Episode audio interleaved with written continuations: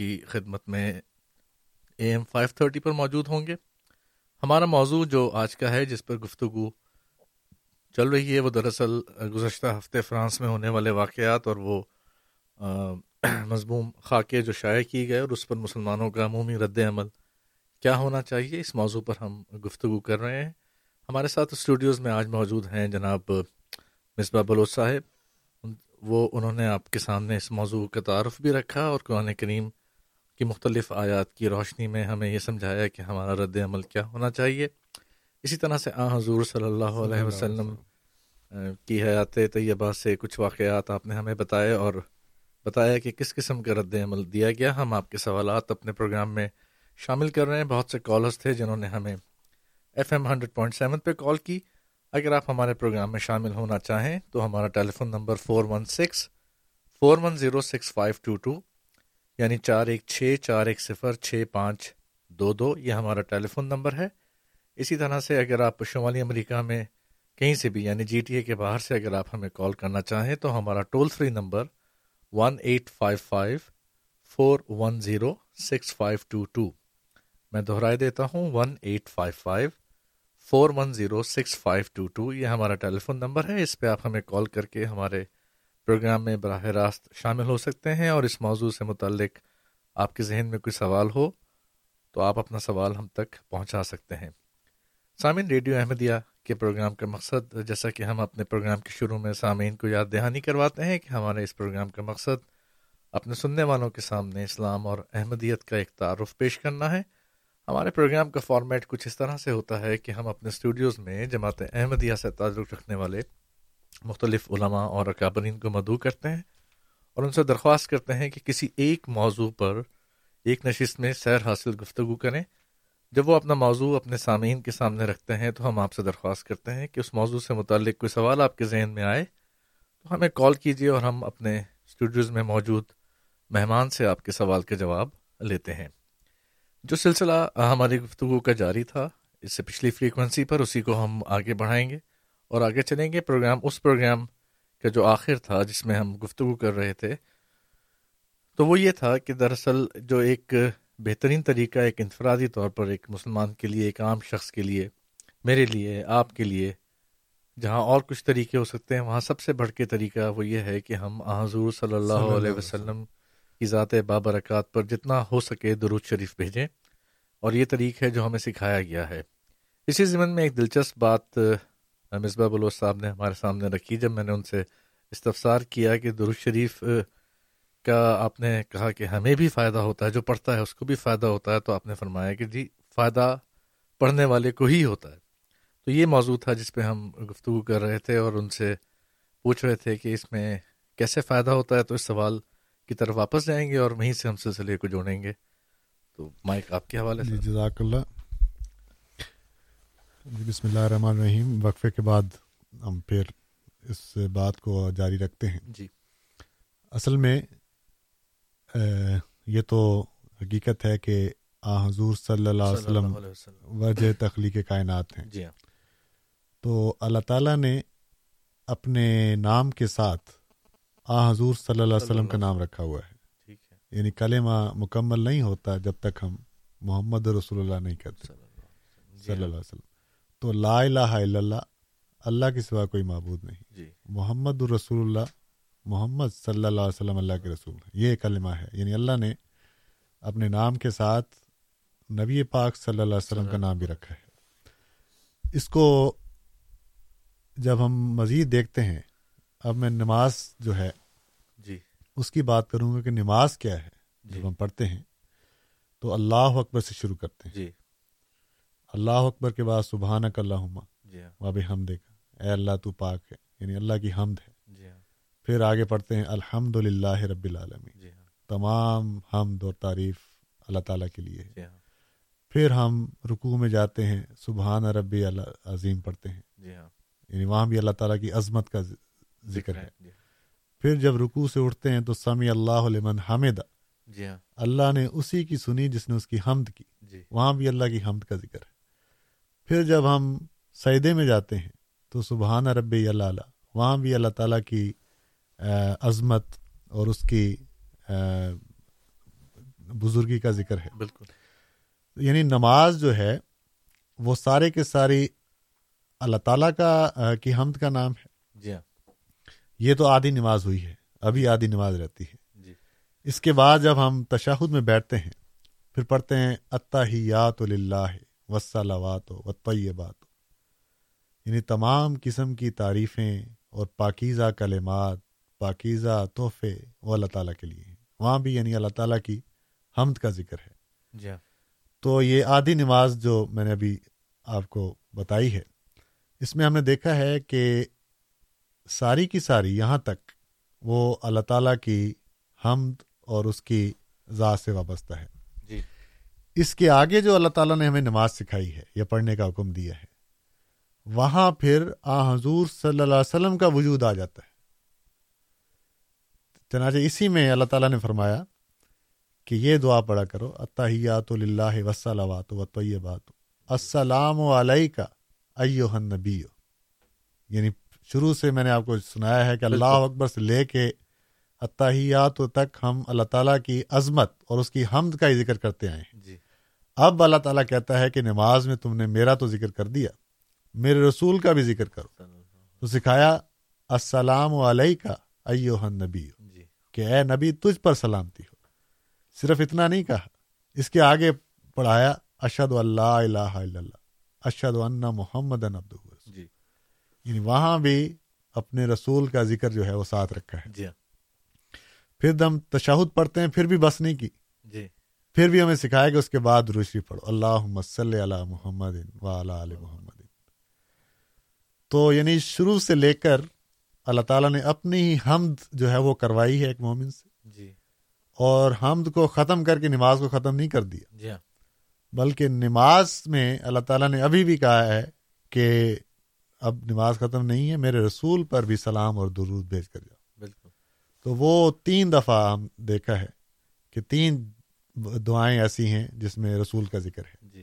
وہ پڑھنے کے بعد پھر اللہ تعالیٰ کہتا ہے کہ اب تم اپنے حساب سے اپنے لیے کوئی دعا مانگنا چاہتے ہو تو مانگ لو۔ بالکل۔ ربا نہ آتے نہ پھر دنیا صنعت اور کوئی دعا مانگنی ہے قرآن کریم تو آپ پڑھ لیں۔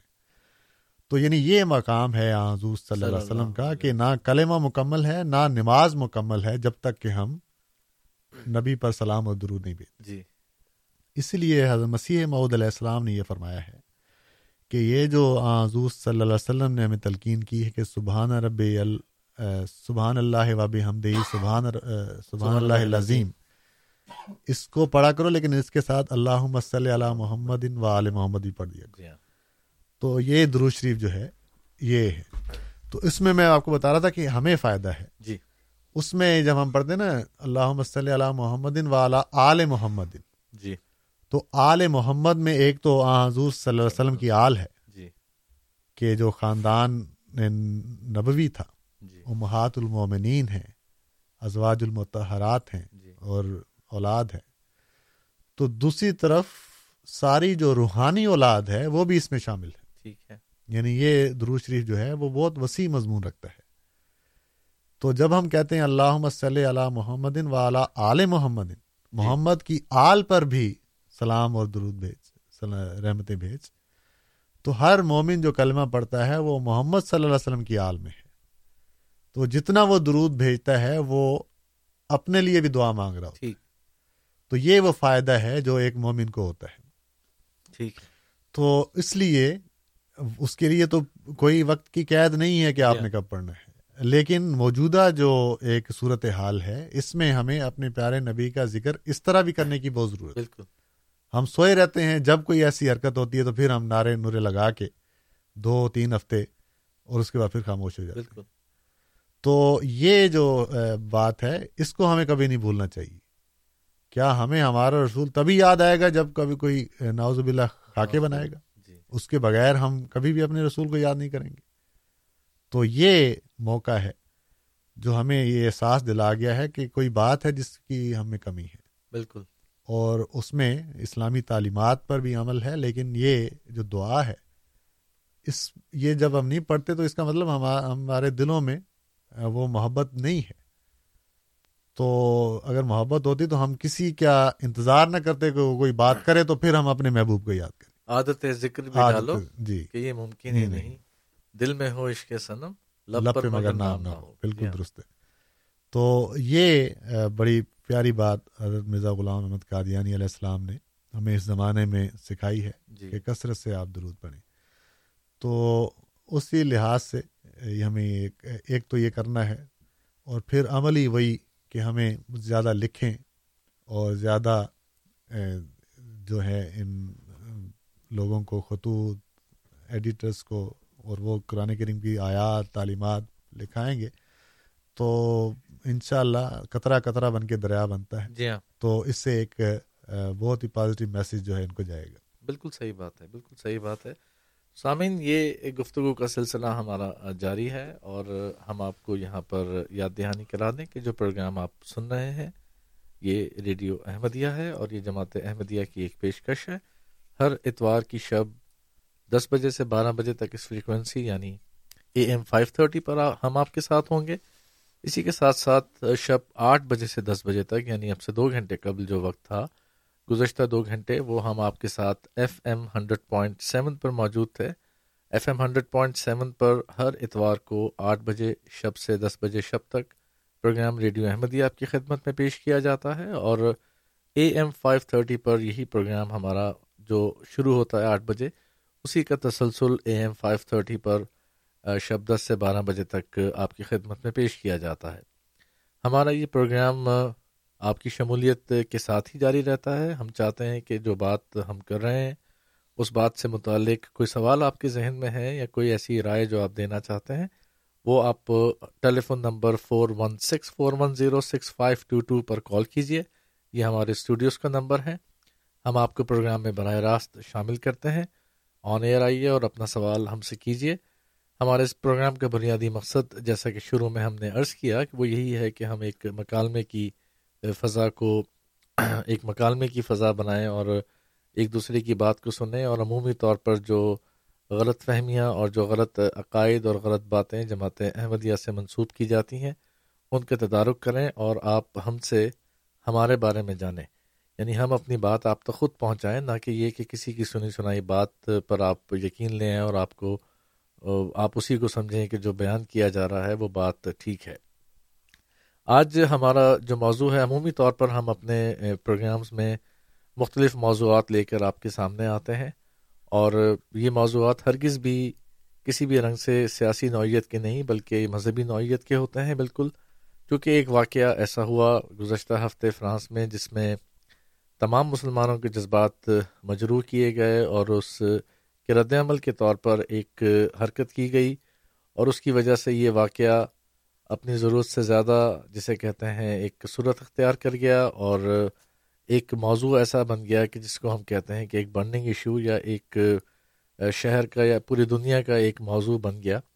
اس میں عمومی طور پر ایک غلط فہمی یا ایک طرح سے یوں کہیے کہ کنفیوژن ہمیں دیکھنے میں نظر آ رہا ہے کہ ایک عام آدمی، ایک عام مسلمان جس کے دلی جذبات مجروح ہوئے ہیں اور جو اس واقعے پہ افسردہ ہے، اس کو دکھ ہے، اس کی سمجھ میں نہیں آتا کہ وہ کس طرح کا رد عمل ظاہر کرے۔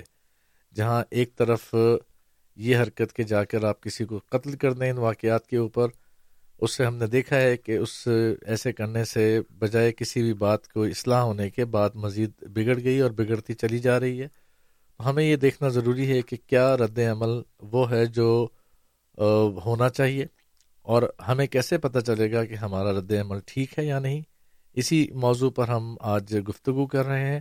اسی موضوع کو ہم نے آج کا موضوع بنایا اور آپ کی ٹیلی فون کالس کو بھی ہم اپنے پروگرام میں شامل کر رہے ہیں۔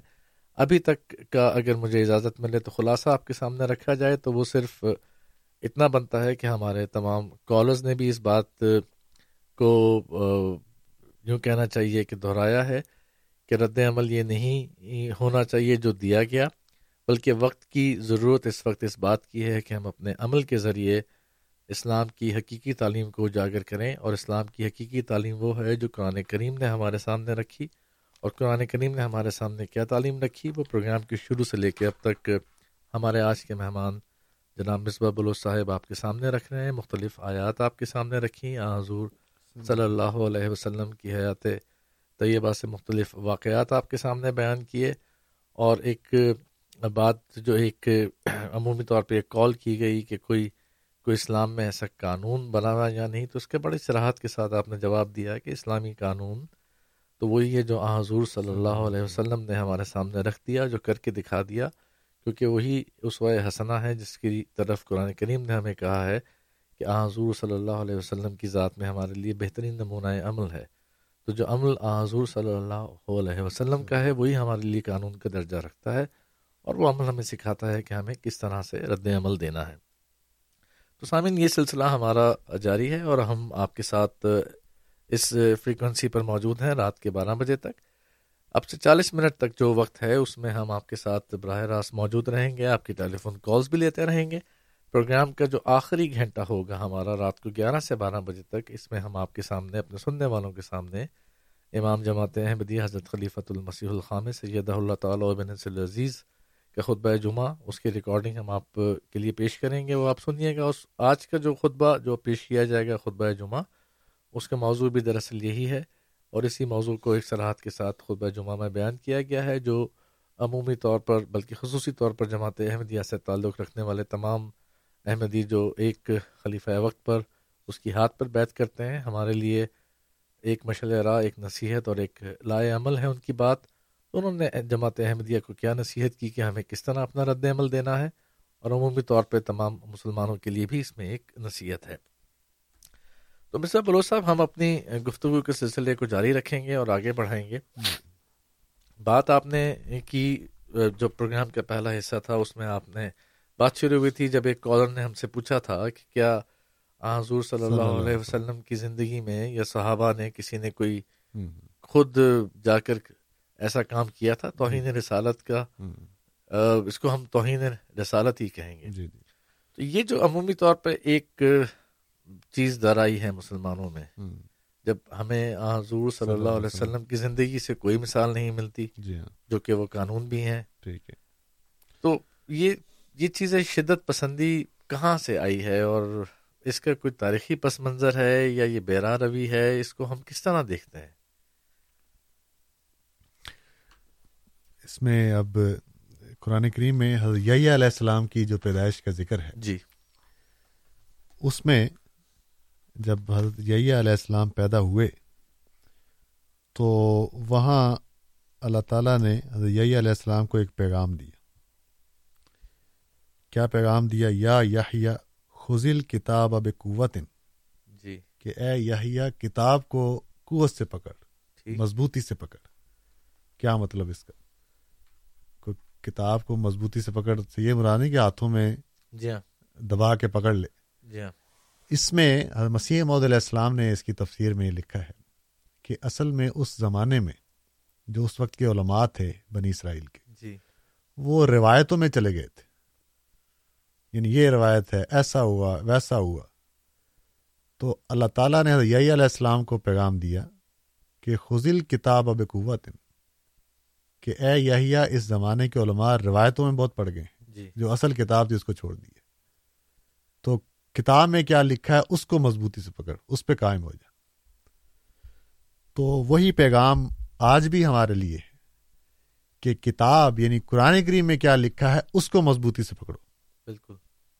باقی روایات جو ہیں وہ اگر کوئی ایسی روایت ہے تو وہ محل نظر ہے۔ اگر یہ کہا جاتا ہے کہ ایک صحابی نے ایسا کیا جی۔ وہ کون تھے؟ اگر ہم اس موضوع پر بھی آ جائیں کہ آ حضور صلی اللہ علیہ وسلم رحمۃ اللہ عالمین تھے انہوں نے نہیں کیا لیکن صحابہ نے ایسا کیا۔ اس صحابی کا نام تو بتائیں۔ کس نے کیا؟ حضرت ابو بکر صدیق نے کیا حضرت عمر نے کیا حضرت عثمان حضرت علی حضرت سعد بن ابی وقاص حضرت عبد الرحمان بن عوف حضرت ابو عبیدہ بن جرا حضرت بلال رضی اللہ تعالیٰ عنہ یہ کبار نام ہے انہوں میں سے تو کسی نے نہیں کیا جی ہاں۔ وہ کون ہیں جنہوں نے یہ کیا تو حضور صلی اللہ علیہ وسلم نے ہمیں یہی پیغام دیا ہے کہ ہمیشہ بات کو قرآن میں دیکھو پھر میری سنت میں دیکھو وہاں جی۔ نہیں ملتا تو پھر بھی کبار صحابہ کو دیکھو جی ہاں۔ تو اس قسم کی جو روایات ہیں اس پہ میں بات کرتا ہوں کہ اور اس کی میں مثالیں دیتا ہوں کہ جب آپ قرآن کریم کو چھوڑ کر روایتوں کے پیچھے چلیں گے جی۔ تو پھر آپ کہیں کے نہیں رہیں گے۔ اسی لیے یہ جو آپ نام سنتے ہیں اہل قرآن فرقہ جی۔ وہ انہی روایتوں کی وجہ سے بھاگ گیا ہے کہ کوئی فیصلہ نہیں کر پایا اور کہا کہ یہی وجہ ہیں اختلافات کی۔ بالکل۔ تو روایات جو ہیں وہ موجود ہیں۔ وہ بھی ہے اور وہ بھی ہے۔ تو اس میں آپ نے کون سی روایت لینی ہے؟ یہ بھی ہمیں کے بار صحابہ جو ہیں وہ سکھا گئے۔ ٹھیک ہے۔ اس کی میں مثال دیتا ہوں۔ جی۔ حضرت عبداللہ بن عمر رضی اللہ تعالیٰ عنہ بیان کرتے جی ہیں۔ یہ صحیح بخاری میں آیا۔ کہ آ حضور صلی اللہ علیہ وسلم نے یہ فرمایا ہے کہ تین چیزیں اگر آگے سے گزر جائیں نمازی کی تو نماز ٹوٹ جاتی۔ ہے کون سی تین چیزیں؟ عورت کتا اور گدا ٹھیک ہے۔ اب یہ روایت موجود ہے۔ اب جو پڑھنے والے ہیں وہ کہیں گے جی روایت موجود ہے۔ لیکن اس کے مقابل پر ام المومنین حضرت عائشہ رضی اللہ تعالیٰ عنہ نے بھی کچھ فرمایا ہے۔ انہوں نے فرمایا کہ اللہ تعالیٰ عبداللہ بن عمر پر رحم کرے۔ یہ کیا بات انہوں نے کر دی؟ ہم عورتوں کو گدھوں اور کتوں کے ساتھ ملا دیے۔ اور پھر فرمایا کہ آ حضور صلی اللہ علیہ وسلم کی اکثر دفعہ نواز تحجد ایسے ہوتی تھی کہ میں بیڈ پہ سامنے سوئی ہوتی تھی۔ حضور وہاں اٹھ کے رات کو تحجد پڑھتے تھے۔ کبھی بھی حضور نے یہ نہیں کہا کہ عائشہ یہاں سے اٹھ جاؤ میری نماز ٹوٹ جائے گی۔ تو اندھیرے میں حضور تحجد پڑھتے تھے۔ جب سجدے میں جاتے تھے تو میرے پاؤں کو ہلکا اشارہ کرتے تھے میں سمیٹ لیتی تھی حضور سجدہ کرتے حضور کی ساری زندگی تحجد ایسے ہوئی ہے جو پڑی حضور نے کبھی نہیں فرمایا کہ میری نماز ٹوٹ پھر حضرت عبداللہ بن عباس رضی اللہ تعالیٰ عنہ بیان کرتے ہیں کہ میں چھوٹا سا تھا۔ ابھی دس بارہ سال میری عمر تھی۔ جی۔ تو ایک دفعہ میں گدھے پر سوار ہو کر کہیں سے آ رہا تھا۔ تو جب پہنچا تو دیکھا گیا کہ نماز ہو رہی تھی۔ تو میں نے میں گدھے سے اترا اور جا کے وضو کر کے نماز میں شامل ہو گیا۔ جی۔ وہ گدھا جو تھا وہ آگے چرنے لگ گیا۔ تو کسی نے مجھے نماز کے بعد یہ نہیں کہا یا حضور صلی اللہ علیہ وسلم نے فوراً نماز نہیں توڑ دی بھی نماز ختم کرو وہ دیے کیا گدا لے آئے۔ ٹھیک۔ ٹھیک؟ وہ کہتے ہیں مجھے کسی نے ڈانٹا نہیں کہ تم کیوں لے کے کیونکہ ایسی کوئی بات تھی نہیں۔ ٹھیک ہے۔ تو ام المومنین عائشہ نے فرمایا کہ اصل میں آ حضور صلی اللہ علیہ وسلم کسی پرانی قوم کا یہ ذکر کر رہے تھے کہ ان میں یہ روایت ٹھیک ہے۔ تو یعنی یہ بیک گراؤنڈ بتایا اور اس کی مثالیں دے کر اس بات کو رد کر دیا جو ایک مفہوم ابھر رہا تھا اور اس صحابی کی بھی غلط فہمی دور کر دی۔ ٹھیک ہے۔ تو روایت میں نے کہا کہ وہ موجود ہے تو غلط ہے کیونکہ اس کے مقابل پر ایک درست اور مضبوط روایت موجود ہے۔ بالکل۔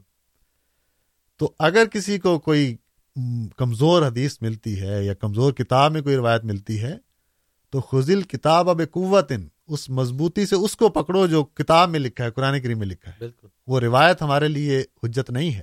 قرآن کریم ہمارے لیے حجت ہے۔ یا آزور صلی اللہ علیہ وسلم کی سنت حجت ہے۔ جی ہاں۔ یا کبار صحابہ کا نمونہ ہمارے سامنے ہے۔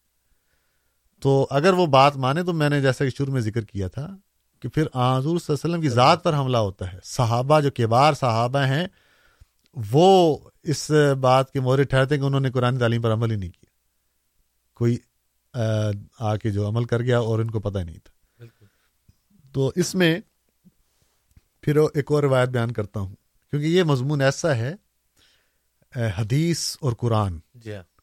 لوگوں نے کبھی حدیث کو فوقیت دے دی ہے جی ہاں۔ کہ حدیث جو ہے چونکہ حضور صلی اللہ علیہ وسلم نے عمل کر کے میں بتایا کہ ہمیں کرنا کیا ہے قرآن کریم کس طرح جی ہاں۔ عمل کرنا ہے اس میں اب صحیح بخاری کو میں اور کھولتا ہوں بعض۔ اور روایات پہ بات کرتا ہوں حتاشہ رضی اللہ تعالیٰ عنہ اللہ تعالیٰ درجات بلند کرے بہت ہی احسان ہے ان کے امت پر۔ ایسا فہم عطا کیا تھا اللہ تعالیٰ نے کیونکہ حضور صلی اللہ علیہ وسلم کی زوجہ متحرہ تھی۔ جی ہاں۔ حضور کو بہت قریب سے دیکھا تھا۔ جی ہاں۔ حضور کے اخلاق حسنہ کو پرکھا تھا۔ جی ہاں۔ اس لیے تو آپ نے فرمایا تھا کہ کان کھولو کو قرآن کہ آ حضور صلی اللہ علیہ وسلم کے اخلاق قرآن ہے اس میں ایک روایت آتی ہے صحیح بخاری میں۔ کہ جنگ بدر میں جب کفار کے بڑے بڑے سردار مارے گئے ابو جہل امیہ بن خلف اتبا شیبہ بڑے بڑے نام تھے۔ جی۔ تو ان کو حضور صلی اللہ علیہ وسلم نے ایک ہی قبر میں دفنوا دیا۔ ٹھیک ہے۔ تو حضور جب جنگ ختم ہو گئی تو واپس مدینے جانے لگے۔ جی۔ تو ایک دفعہ ان کی قبر پہ گئے اور وہاں جا کے فرمایا کہ جو میں تمہیں کہا کرتا تھا تم اب جان گئے کہ وہ سچی تھی؟ ٹھیک۔ کیونکہ جو وعدے اللہ نے ہم سے کیے تھے اللہ نے پورے کری۔ جی ہاں۔ تو جو تم سے میں نے وعدے کیے تھے بتایا تھا کیا پورے ہوئے کہ نہیں ہوئے؟ تو اس پر حضرت عمر نے عرض کی حضور وہ تو مردہ ہو چکے ہیں آپ کیا ان سے باتیں کر رہے ہیں؟ تو حضور نے فرمایا کہ عمر وہ تم لوگوں سے زیادہ مجھے سن رہے ہیں۔ یعنی تم جو زندہ ہو وہ تم مجھے اتنا نہیں سن رہے جتنا وہ مجھے سن رہے۔ ہیں اب یہ بات حضور نے کی ہے۔ جی ہاں۔ اس پر بعض لوگوں نے تشریح کی کہ یہ کیا مطلب۔ بعض نے کہا کہ اللہ تعالیٰ نے ان کو تھوڑی دیر کے لیے زندہ کیا کہ رسول کا بات سن لو پھر پھر مار دیا۔ صلی اللہ علیہ وسلم۔ اب یہ جب چرچا ہوا اس روایت کا تو پھر بات ام المومنین حضرت عائشہ رضی اللہ تعالیٰ عنہ تک پہنچی۔ جی۔ تو حضرت عائشہ نے پھر بتایا کہ بھائی یہ تم کیا بات کر رہے ہو؟ اور قرآن کریم کی دو آیتیں پڑھی قرآن کریم میں آیا ہے ان کلا تسم الموتا کہ اے محمد صلی اللہ علیہ وسلم تو مردوں کو سنا نہیں سکتا۔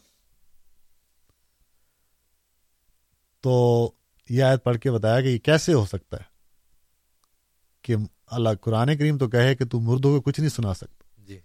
اور آپ حضور کی بات سے یہ کہہ رہے ہوں کہ نہیں حضور نے چونکہ فرمایا تو وہ ضرور سنیں اور اس سے یعنی اس روایت کا آپ نے انکار نہیں کیا۔ حضور صلی اللہ علیہ وسلم کے الفاظ کو رد نہیں کیا۔ لیکن جو اس سے مفہوم ابھر رہا تھا جی۔ اس کو آپ نے غلط کیا کہ یہ اس کا مطلب نہیں ہے۔ پھر آپ نے مطلب بتایا کہ اصل میں وہ جو مردہ ہیں وہ اس جہاں جا چکے ہیں جہاں سب کچھ کھل گیا ہے۔ ٹھیک۔ تو یہ تمسیل آپ بات کر رہے تھے اور حضرت عمر کو کہہ رہے تھے کہ تم اتنا نہیں سن رہے جتنا وہ سن رہے ہیں یعنی جو زندہ ہیں وہ حالت غیب میں ایمان رکھتے ہیں کہ آئندہ یہ ہونا ہے۔ اور وہ جو مر چکے ہیں وہ اس دنیا میں پہنچ چکے ہیں جہاں ہر چیز حقیقت بن کے ان کے سامنے آ گئی ہے۔ اور وہ جان گئے ہیں کہ ہم غلط تھے۔ تو یہ تاشا رضی اللہ تعالیٰ نے فرمایا کہ حضور کی بات کا یہ مطلب تھا۔ بالکل۔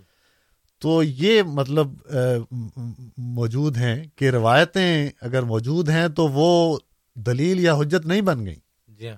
وہ ان روایتوں پر قرآن کریم جو ہے وہ وہ حکم ہے۔ حکم بن کے بیٹھا ہوا ہے۔ تو قرآن کریم جو ہے وہ اس کو حل کرے گا۔ پھر یعنی میں جب بھی پڑھتا ہوں تو یہی دعائیں نکلتی ہیں کہ اللہ تعالیٰ نے کیا یعنی سامان کیے تھے کہ عائشہ رضی اللہ تعالیٰ عنہ جیسی خاتون کو حضور صلی اللہ علیہ وسلم کی زوجیت میں دیا۔ جی ہاں۔ اور اتنے مسائل آپ نے حل کیے ہوئے ہیں جو اور کسی سے آپ کو نہیں ملتے۔ یہ دو میں نے آپ کو مثالیں پیش کی ہیں بہت بڑے مسئلے ہیں۔ اور مسئلے یعنی جو روایتوں پر یقین رکھتے ہیں انہوں نے یہ بنائے ہوئے ہیں۔ ورنہ بہت آسان فہم چیزیں ہیں۔ جی۔ پھر حضور حضاشہ نے ایک اور روایت میں فرمایا ہے کہ تین باتیں ایسی ہیں جو وہ کرتا ہے وہ اللہ تعالیٰ پر جھوٹ باندھتا ہے۔ ٹھیک۔ وہ کیا ہیں؟ وہ یہ ہیں کہ اتاشا نے فرمایا کہ جو شخص یہ کہتا ہے کہ آ حضور صلی اللہ علیہ وسلم نے معراج کی رات اللہ تعالیٰ کو دیکھا تو جھوٹ باندھتا اب روایت میں حضور صلی اللہ علیہ وسلم نے سب کو بتایا کہ میں معراج میں گیا ہوں اللہ تعالیٰ سے ملاقات کر کے آیا ہوں اللہ تعالیٰ نے نمازوں کا حکم دیا ہے۔ ٹھیک؟ تو روایت ہونے کے لحاظ سے تو موجود ہے۔ لیکن اس کا مطلب کیا ہے؟ اس کا نہیں پتہ۔ ٹھیک۔ اور اس کو حل کیا ہے عائشہ رضی اللہ تعالیٰ عنہا نے۔ کیسے؟ قرآن کریم کیا ہے فرمایا کہ قرآن کریم فرماتا ہے لا تدرے کو حلبسار اللہ تعالیٰ ایسی ذات ہے جس کو آنکھیں دیکھ ہی نہیں سکتی۔ اس لیے اگر تم یہ کہتے ہو کہ اللہ تعالیٰ کو دیکھ کر آیا حضور صلی اللہ علیہ وسلم تو تم خدا پر جھوٹ باندھ رہے تو یعنی وہ روایت بھی موجود ہے حضور صلی اللہ علیہ وسلم کی۔ لیکن اس کا جو اصل مفہوم ہے وہ ام المومنین حضرت عاشہ رضی اللہ تعالیٰ عنہ نے قرآن کریم سے حل کر کے میں بتایا کہ ظاہری آنکھوں سے نہیں دیکھ کر آئے۔ دل کی آنکھوں سے ایک وہی کے عالم میں آپ کو دیکھا ہے۔ ٹھیک ہے۔ تو یہ غلط فہمی دور کی کس سے کی قرآن کریم کی ہدایت بالکل۔ پھر بعض لوگ یہ باتیں کرتے تھے کہ ناوزب اللہ حضور صلی اللہ علیہ وسلم نے جو وہی ہے وہ ساری ہم تک نہیں پہنچائی۔ جی۔ کچھ باتیں وہ اپنے دل میں لیے چلے گئے۔ تو اس کو بھی حضرت عائشہ رضی اللہ تعالیٰ عنہ نے رد کیا۔ ٹھیک ہے۔ کہ آ حضور صلی اللہ علیہ وسلم کا حکم تھا بلغ ما انزل الیک۔ جی ہاں۔ جو بھی تجھ پر نازل کیا گیا ہے تبلیغ کر دے اس کی۔ ٹھیک ہے۔ اس کو پہنچا دے کھول کھول کر۔ جی ہاں۔ تو جو بھی شخص کہتا ہے کہ نہیں بعض باتیں رہ گئیں وہ اس نے اللہ تعالیٰ پر جھوٹ باندھا۔ تو یہ بات۔ پھر تیسری بات عائشہ نے یہ فرمائی کہ جو شخص یہ کہتا ہے کہ آ حضور صلی اللہ علیہ وسلم کو آئندہ کا علم تھا کہ فیوچر میں کیا ہونے والا ہے غیب کا علم تھا۔ جی۔ تو اس نے بھی اللہ تعالیٰ پر جھوٹ باندھا۔ اور اس کے مقابلے پر بھی قرآن کریم کی آیت ہی پڑی کہ علم غیب صرف اللہ کو حاصل ہے اور کسی کو حاصل نہیں ہے۔ تو یعنی یہ جو روایتیں چلتی تھیں اس وقت کہیں سے کوئی سن لی آدھی بات سن لی یا جی ہاں۔ پس منظر کا نہیں پتا تو جب کبار صحابہ تک پہنچی ہیں تو آپ نے ان کو حل کیا ہے۔ بالکل۔ اور حل کر کے ہمیں بتایا ہے۔ تو اس لیے وہ شخص جو ایک آدھی روایت پڑھ کے بیٹھ جاتا ہے اس کا علم نامکمل ہے۔ بالکل۔ اس نے پڑھا ہی نہیں ہے باقی کتابوں کو۔ تو وہ خود بھی لا علمی میں ہے اور دوسروں کو بھی گمراہ کر رہا ہے۔ تو یہ باتیں ہیں جو ہمیں پڑھنے کی ضرورت ہے۔ ہم دوسروں کو کیا پڑھائیں؟ جب ہم نے خود نہیں پڑھی ہوئی۔ ہم دوسروں کو کیا الزام دیں جو غیر مسلم ہیں؟ جب ہم مسلمانوں نے خود اس کا احاطہ نہیں کیا ہوا۔ بالکل۔ تو یہ باتیں ہیں۔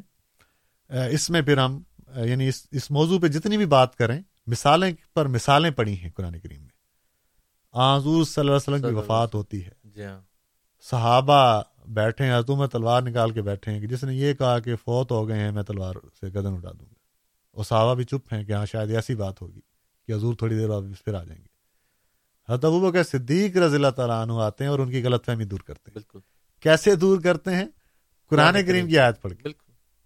رما محمد اللہ رسول قد خلط من قبر رسول۔ تو قرآن کریم ہے جس کو صحابہ نے اپنایا ہے۔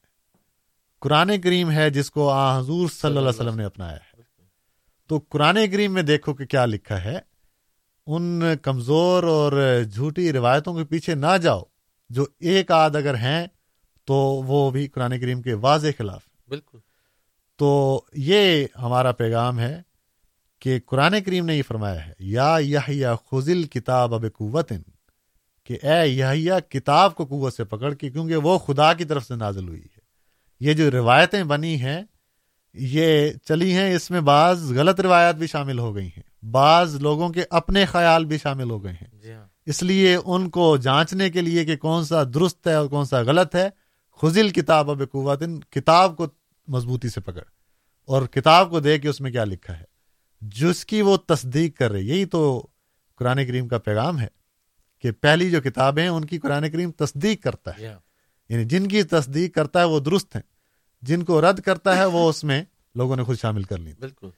تو اس اصول کے ساتھ ایک مسلمان کا یہ فرض ہے کہ وہ اسلام کا یا دینی تعلیمات کا مطالعہ کرے۔ بالکل۔ اگر دوسروں پر چھوڑ دیں کہ نہیں انہوں نے ایسا کہا ہے تو وہ کون ہے؟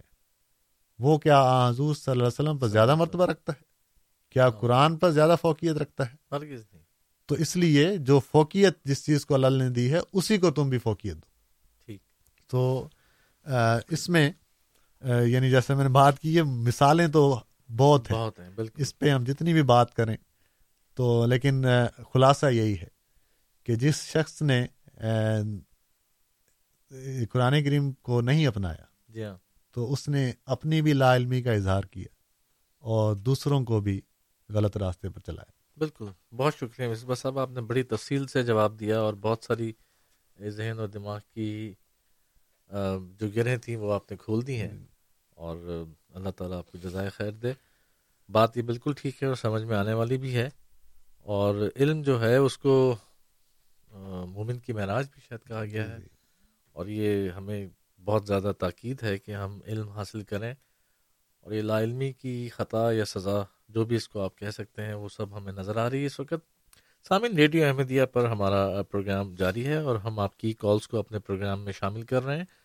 ہمارے پاس کچھ بیس منٹ کے قریب کا وقت ہے جس میں ہم آپ کی کالز لے سکتے ہیں۔ ابھی اگر آپ ہمیں کال کرنا چاہیں تو four one zero sorry four one six four one zero six five two two یعنی چار ایک چھ، چار ایک صفر، چھ پانچ دو دو ہمارا ٹیلی فون نمبر ہے۔ ہمیں کال کیجیے اور ہمارے پروگرام میں شامل ہوں۔ ہرمندر صاحب ہمارے ساتھ ٹیلی فون لائن پر موجود ہیں ان سے ہم کال لیتے ہیں۔ جی ہرمندر جی۔ آپ کو میری آواز آ رہی ہے؟ آپ پروگرام میں لائیو ہیں؟ ہاں جی وعلیکم السلام جی۔ نہیں میں نے آپ کو سلام نہیں کیا تھا۔ السلام علیکم ورحمۃ اللہ وبرکاتہ۔ ہاں جی مینو تھوڑا چلو میں پہلا کہہ دینا جی۔ السلام علیکم وعلیکم السلام۔ جی وعلیکم السلام نہیں میری طرف سے میری طرف سے معذرت۔ پہلا تے کیڑا۔ بعد دے وچ خیر میں تہاڈی گل بات سن رہا سی اور میرے من چ خیال آ رہا سی جی کہ اب روایت اگر دو شخصیتوں پر آدھارت ہو ایک جو اسے رد کرتی ہو اور دوسری اسے اڈاپٹ کرتی ہو۔ تو کون سی روایت کو اپنانا چاہیے یہاں جب ہم کنڈیمنیشن کریں گے تو کیا دونوں روایتیں ان دونوں کانٹریری شخصیتوں کو رد نہیں کر دیں گی؟ ٹھیک ہے آپ آپ کا سوال آپ کا سوال ہم لے لیتے ہیں۔ بہت شکریہ۔ تو پہلے میں ایک دفعہ دوبارہ معذرت کر دیتا ہوں کہ مجھے سلام کرنا چاہیے تھا۔ میں نے پہلے سلام نہیں کیا۔ مجھے امید ہے ہرمندر صاحب درگزر کریں گے۔ تقریباً وہی بات جو جی آپ جی۔ کر رہے تھے۔ آپ نے جواب تقریباً دے ہی دیا ہے۔ جی اس میں ہرمندر صاحب اگر دنیا کا بھی یہ قانون ہے کہ اگر کوئی شخص یہ کہتا ہے مجھے یعنی دو بندے آ کے ہیں کہ ہرمندر صاحب نے یہ بات کی ہے۔ جی۔ اور دوسرا شخص کہتا ہے کہ نہیں یہ نہیں ہرمندر صاحب نے یہ کہا ہے۔ تو اب میرا یہ کام ہے کہ میں ہرمندر صاحب سے رابطہ کروں اور ان سے پوچھوں کہ یہ دو باتیں پہنچی ہیں آپ نے کون سی کی؟ ٹھیک ہے۔ تو ہرمندر صاحب مجھے بتائیں گے کہ ہاں یہ بات میں نے نہیں کی یہ شخص غلط کہہ رہا ہے یہ بات میں نے کی ہے یہ درست ہے۔ ٹھیک ہے۔ تو یعنی جو جس شخص کے بارے میں بات کی جا رہی ہے اسی سے ڈائریکٹ پوچھ لیا جائے۔ بالکل۔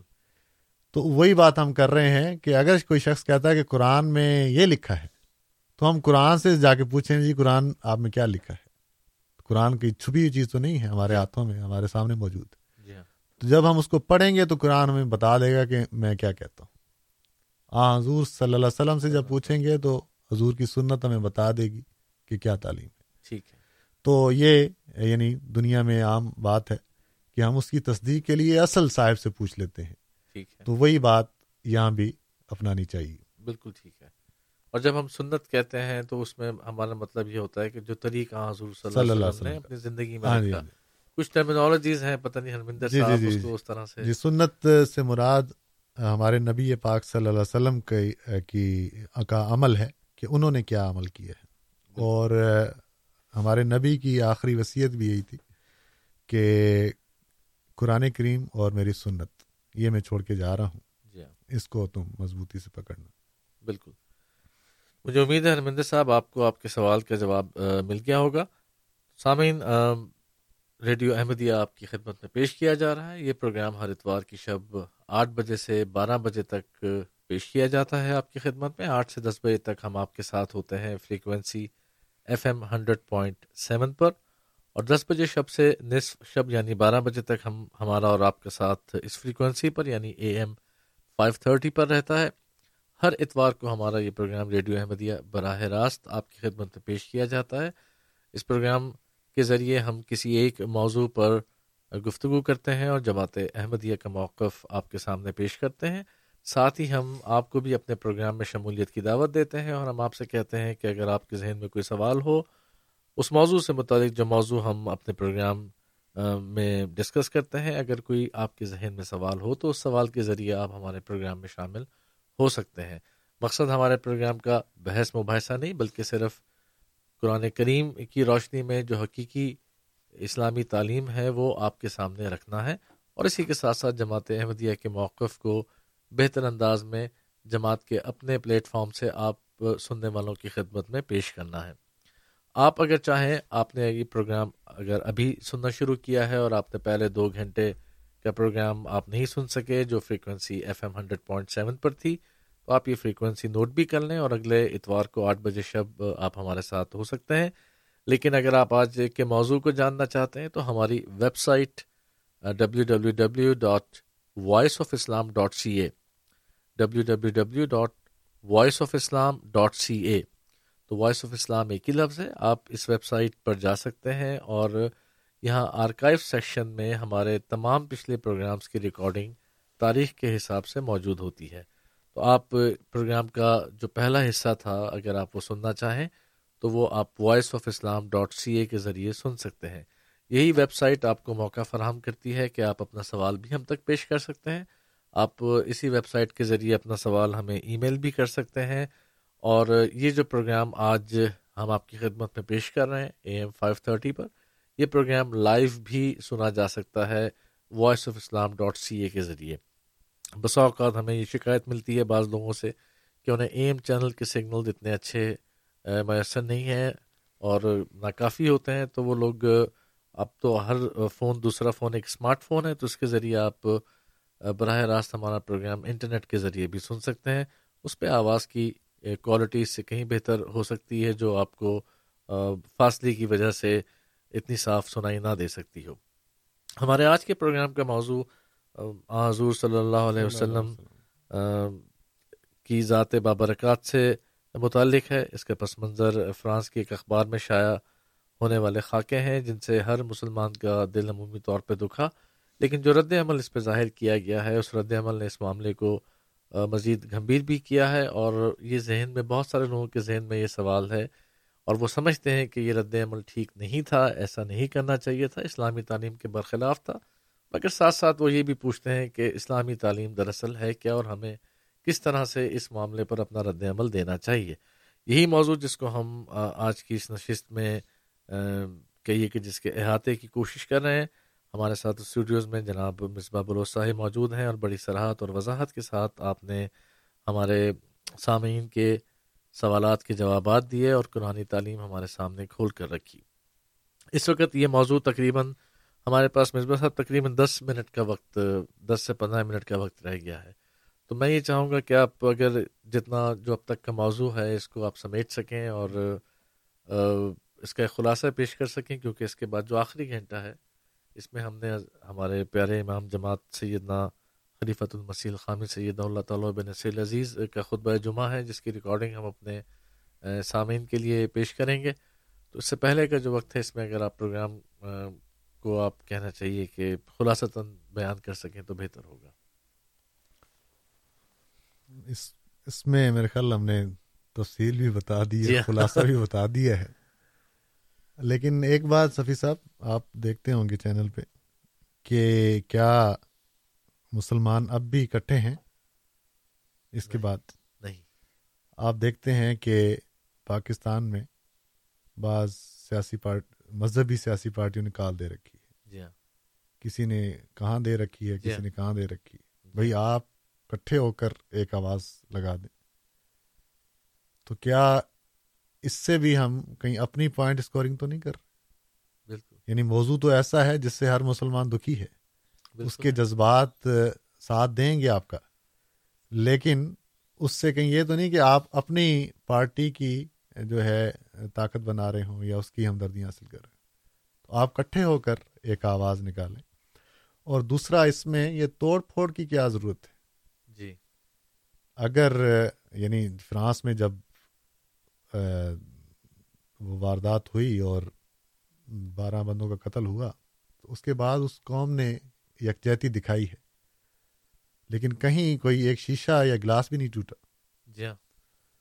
تو اصل میں ان کا پیغام ہی تھا وہ پیغام دینا چاہتے تھے کہ ہم کٹھے ہیں آپ کے اس فیل کے خلاف۔ ٹھیک ہاں۔ بات ہے دہشت گردی کے خلاف ہم بھی ہیں ہم بھی آواز بلند کرتے لیکن اس کے جواب میں جو انہوں نے بےحدہ پن کیا ہے دکھایا ہے تو اس کے جواب میں ہمیں بھی اسی طرح یکجہتی دکھانی چاہیے yeah.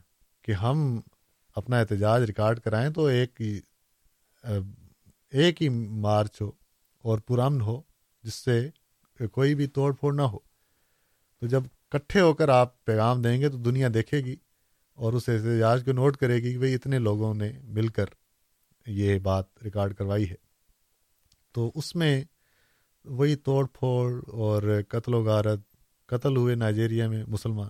جی ہاں۔ تو اس سے یعنی ایک اور الٹا میسج جاتا ہے اسلام کی غلط تصویر جاتی ہے۔ بالکل۔ تو دونوں پہلو جو ہیں وہ ہمارے سامنے ہیں اور قرآن کریم کی تعلیم ہمارے سامنے ہے۔ بالکل۔ تو احتجاج ریکارڈ کرائیں ضرور کرائیں لیکن پرم طریقے سے۔ لیکن اس سے بہتر طریقہ وہی ہے کہ جو ہتھیار انہوں نے استعمال کیا ہے قلم کے ذریعے آپ حضور صلی اللہ علیہ وسلم کی سیرت جو ہے وہ ان تک پہنچائیں۔ اسلام کا قرآن کا پیغام اس کے بارے میں مضمون لکھیں اخبارات کو لکھیں ایڈیٹرس کو لکھیں ٹویٹر پہ اپنے مضامین لکھ کے چڑھائیں۔ تو جن کو اللہ تعالیٰ نے قوت دی ہے زبان سکھائی ہے وہ ان کی زبان میں لکھیں یہی بہترین حل ہے۔ بالکل۔ اور وہی ہمیشہ آن لائن ہمیشہ کے لیے محفوظ رہے گا۔ بالکل۔ جب بھی کسی نے اس بات پہ پڑھنا چاہے گا تو اس کے سامنے وہ مضمون وہ آرٹیکل آ جائے گا۔ اس سے بڑھ کر اور کوئی مؤثر طریقہ ہو نہیں سکتا۔ بالکل ٹھیک بات ہے یہ۔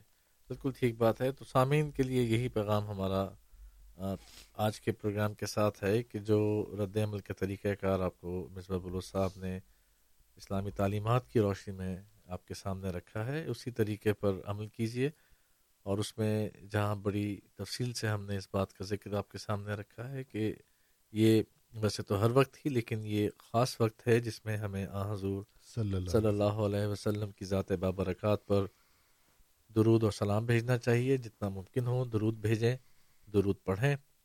یہ بہت ضروری ہے اور اس کے ساتھ انفرادی طور پر آپ اور اجتماعی طور پر بھی ایک نظم کے ساتھ جس طرح سے حملہ کیا گیا ہے اسی طرح سے جواب دیجیے اور یہ جو فریڈم آف اسپیچ کی بات کی گئی ہے، اسی فریڈم آف اسپیچ کو اپنی اپنے فائدے کے لیے بھی استعمال کریں، اس کو اپنی بات پہنچانے کے لیے بھی استعمال کریں۔ یہ نہیں ہے کہ یہ فریڈم آف اسپیچ کا مطلب یہ ہے کہ صرف ایک طرفہ ہی پروپوگنڈا رہے اور اس کے وہ جو شرارت یا فتنہ جس نے کیا ہے اور جو سوچ کے کیا ہے، آپ بالکل ہی اسی طرح سے رد عمل ظاہر کریں۔ تو یہ اس بات کی اجازت مومن کی حکمت بھی نہیں دیتی اور نہ ہی ہمیں کہیں اس کی کوئی بھی مثال ہمیں حضور صلی اللہ علیہ وسلم کی یا ان کے صحابہ کی زندگی میں کہیں ملتی ہے جو مثالیں ملتی ہیں اس پہ خود بھی عمل کرنے کی ضرورت ہے اور ان کو عام کرنے کی ضرورت ہے۔ سامعین یہی ہمارا پیغام ہے جو ہم نے آپ کو دینا ہے اور یہی اس بات کا مقصد ہے ریڈیو احمدیہ کا کہ ہم آپ کے سامنے ایک حقیقی اسلام کی تصویر پیش کریں اور آپ کو بتائیں کہ دراصل اسلامی تعلیمات ہیں کیا۔ جو بات مصباح بلوچ صاحب نے بڑی اچھے طریقے سے ہمیں بیان کی کہ کتاب کو قوت سے پکڑنے کی ضرورت ہے۔ قرآن کریم ایک جامع کتاب ہے اور اب حکم بھی ہے اور اس میں ہر طرح کے وقت، ہر طرح کے زمانے اور ہر طرح کے حالات سے متعلق ہمارے لیے ہدایات موجود ہیں۔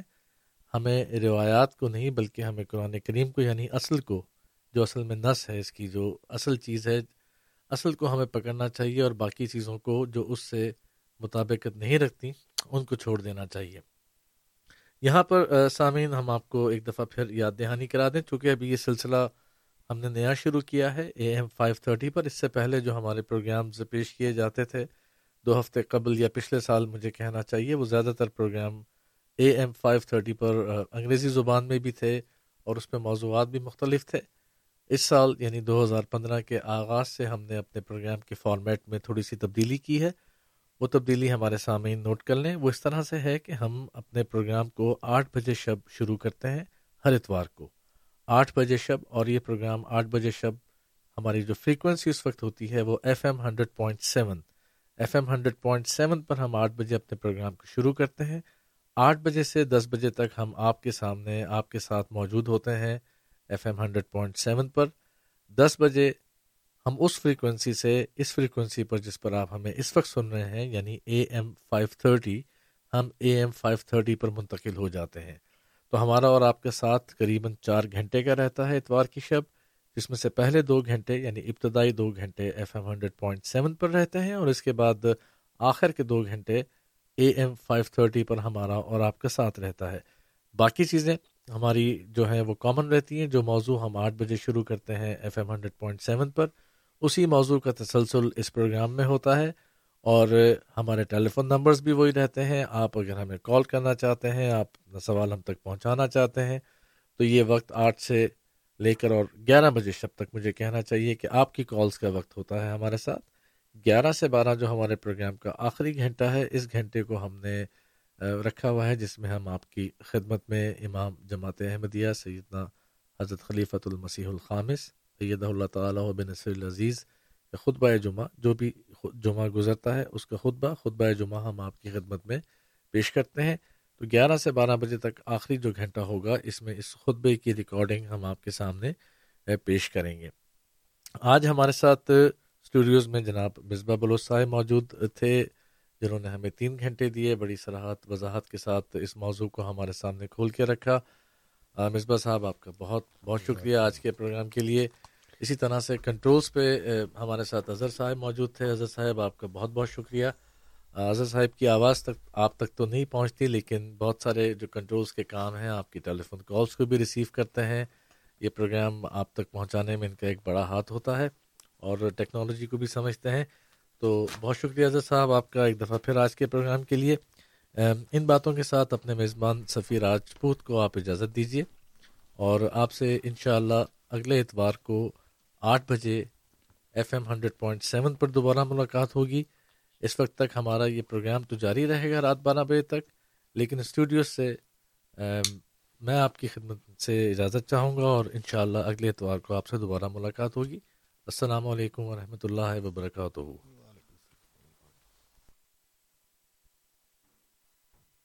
السلام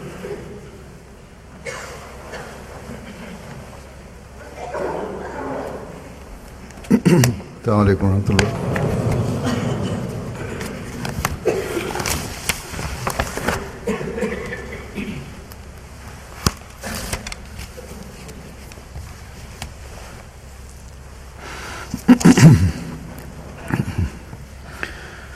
أشهد أن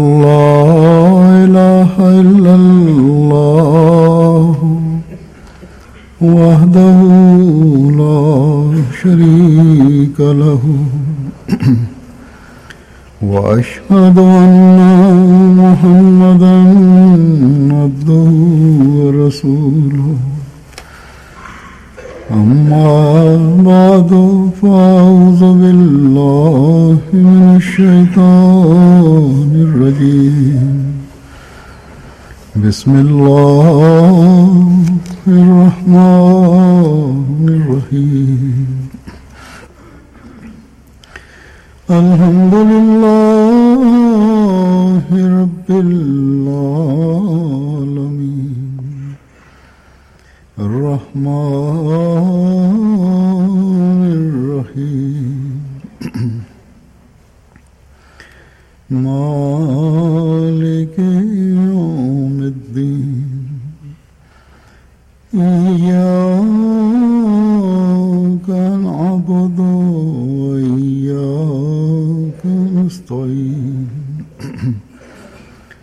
اهدنا الصراط المستقيم. صراط الذين أنعمت عليهم. غير المغضوب الضالين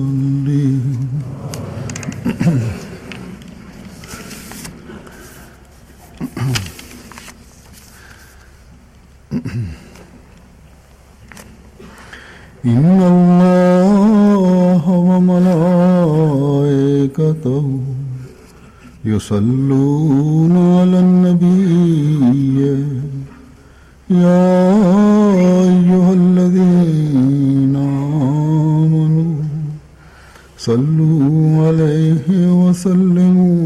وسلموا تسليما یقیناً اللہ اور اس کے فرشتے نبی پر رحمت بھیجتے ہیں۔ اے وہ لوگوں جو ایمان لائے ہو، تم بھی اس پر درود اور خوبصورت سلام بھیجو۔ یہ آیت واضح کرتی ہے کہ اللہ تعالیٰ اپنے نبی پر اپنی رحمت نازل فرما رہا ہے اس کے فرشتے بھی نبی صلی اللہ علیہ وسلم کو دعائیں دے رہے ہیں، اس کے لیے رحمت مانگ رہے ہیں۔ بس جب یہ صورت حال ہے، تو وہ لوگ جو مختلف ہیلے اور ہتھ کنڈے استعمال کر کے اس نبی صلی اللہ علیہ وسلم کی ترقی کو روکنا یا کم کرنا چاہتے ہیں وہ کبھی کامیاب نہیں ہو سکتے۔ جو لوگ آپ صلی اللہ علیہ وسلم پر غلط الزامات لگاتے ہیں اور ہنسی اور ٹھٹھے کا نشانہ بنا کر سمجھتے ہیں کہ ہم کامیاب ہو جائیں گے، وہ آنکھوں کی جنت میں بستے ہیں۔ ان کی یہ سازشیں اور کوششیں اللہ تعالیٰ کے اس پیارے نبی صلی اللہ علیہ وسلم کو کوئی نقصان نہیں پہنچا سکتے جس مقصد کے لیے اللہ تعالیٰ نے آپ صلی اللہ علیہ وسلم کو بھیجا ہے، اس کا حصول اللہ تعالیٰ کے فضل سے ہوتا چلا جائے گا۔ اور اس زمانے میں تو اس مقصد کے حصول کے لیے اللہ تعالیٰ نے آپ کے عاشق ساتھ کو بھیج کر اسلام کی خوبصورت تعلیم کو پھیلانے کے نئے دروازے کھول دیے۔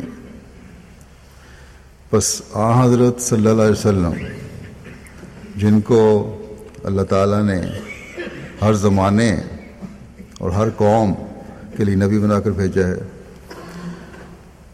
اس کی مدد کے سامان بھی اللہ تعالیٰ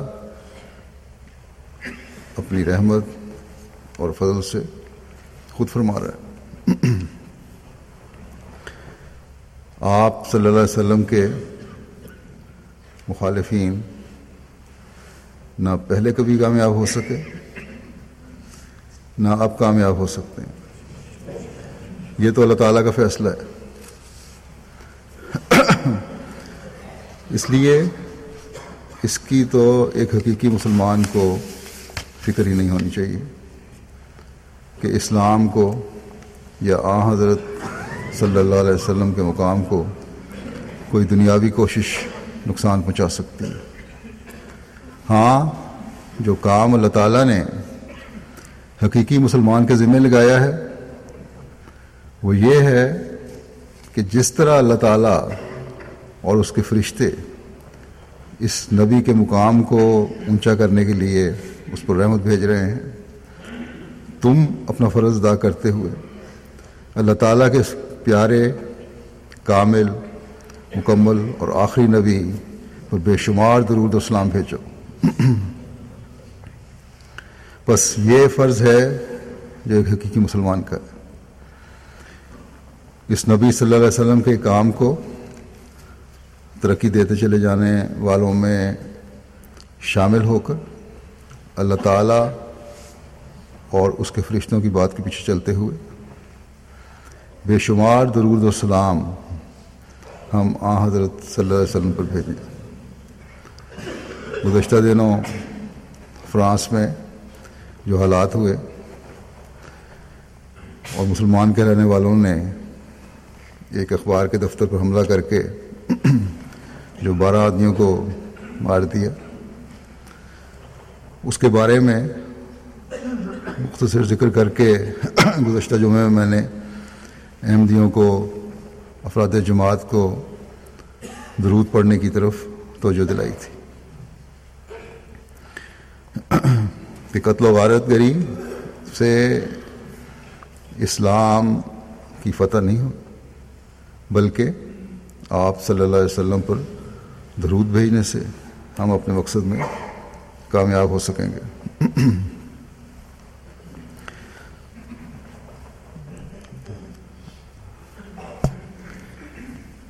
نیز، اس فکر کا بھی میں نے اظہار کیا تھا کہ اس حملے کے بدلے میں غلط رد عمل دکھایا جا سکتا ہے یا دکھایا جائے گا۔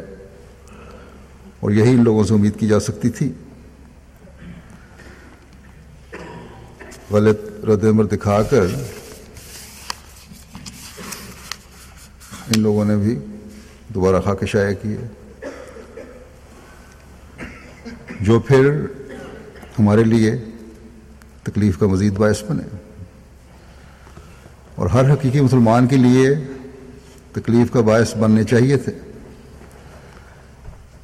اس دہشت گردی کا کیا فائدہ ہوا؟ دو تین سال پہلے جو انہوں نے حرکت کی تھی ان اخبار والوں نے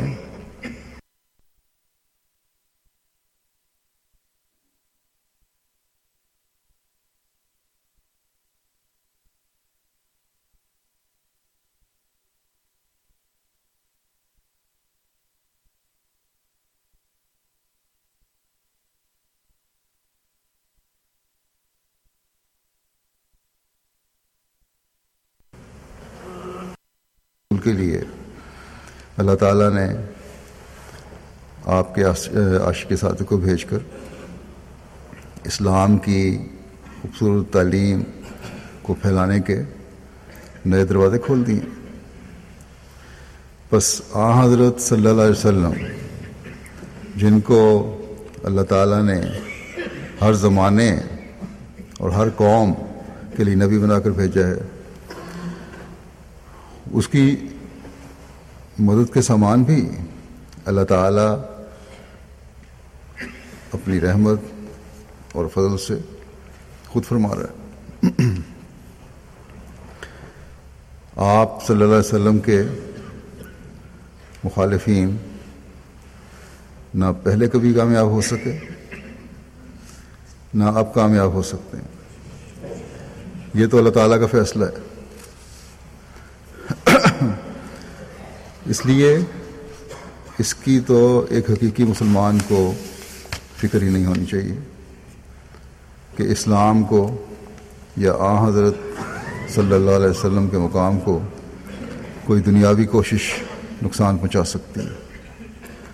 ہاں جو کام اللہ تعالیٰ نے حقیقی مسلمان کے ذمہ لگایا ہے، وہ یہ ہے کہ جس طرح اللہ تعالیٰ اور اس کے فرشتے اس نبی کے مقام کو اونچا کرنے کے لیے اس پر رحمت بھیج رہے ہیں۔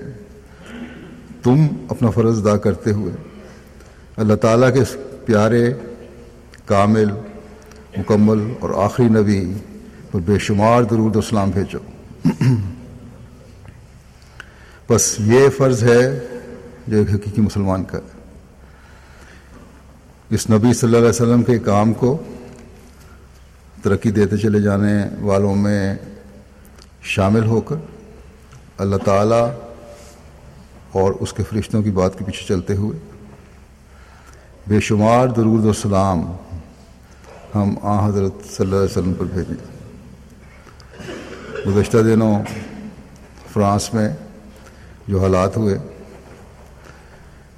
اور مسلمان کہلانے والوں نے ایک اخبار کے دفتر پر حملہ کر کے جو بارہ آدمیوں کو مار دیا۔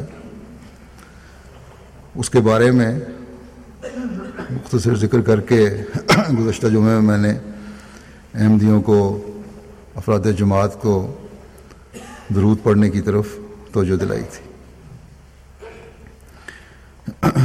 کہ قتل و غارت گری سے اسلام کی فتح نہیں ہو، بلکہ آپ صلی اللہ علیہ وسلم پر درود بھیجنے سے ہم اپنے مقصد میں کامیاب ہو سکیں گے۔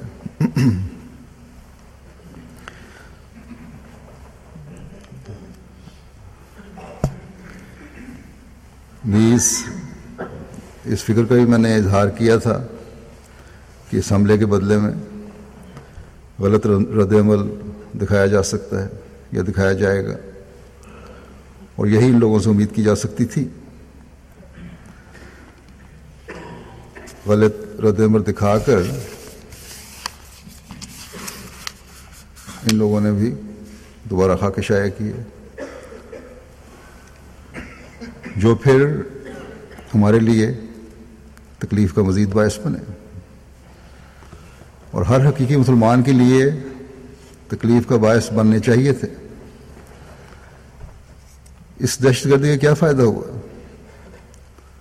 دو تین سال پہلے جو انہوں نے حرکت کی تھی ان اخبار والوں نے،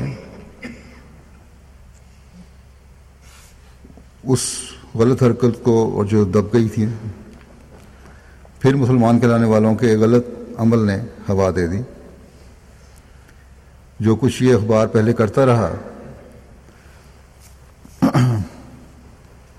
اس پر مغربی دنیا کے بہت سے لیڈرز نے اس پر سخت رد عمل دکھایا، اس کو سختی سے رد کیا۔ اور کئی حکومتوں نے کہا کہ ہم کبھی اپنے اخباروں کو اجازت نہیں دیں گے، لیکن گزشتہ ہفتے کے واقعہ کے بعد بہت سے بظاہر عقل رکھنے والے اور ذمہ دار لوگوں نے اور لیڈروں نے اس بےحدہ اخبار کی حمایت کا اعلان کر دیا۔ اور مختلف جگہوں سے انہیں کئی ملینز ڈالر کی امداد ملنی شروع ہو گئی۔ اس اخبار کی اشاعت جو صرف ساٹھ ہزار تھی اور کہا جا رہا تھا کہ شاید یہ اپنی موت آپ مرنے والا ہے، ختم ہونے والا ہے بالکل۔ اور ختم ہو جائے گا۔ مسلمان کھلانے والوں کے غلط عمل نے اس کی اشاعت کو اس پانچ ملین سے اوپر پہنچا دیا ایک ہفتے ایک دن کے اندر اندر، ایک ہفتے کے اندر اندر۔ اور اب بعض اندازے لگانے والے یہ کہتے ہیں کہ شاید اس اخبار کو دس بارہ سال اور مل گئے جو شاید چھ مہینے بھی نہ چلتا۔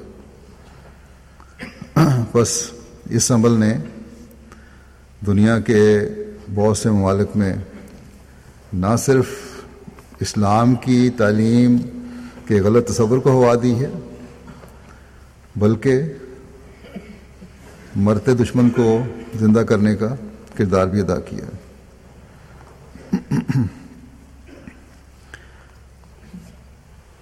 کاش کے مسلمان تنظیمیں جو اسلام کے نام پر ظلم کرتی ہیں، سمجھیں کہ اسلام کی پیار و محبت کی تعلیم زیادہ جلدی دنیا کو اسلام کی آگوش میں لا سکتی ہے۔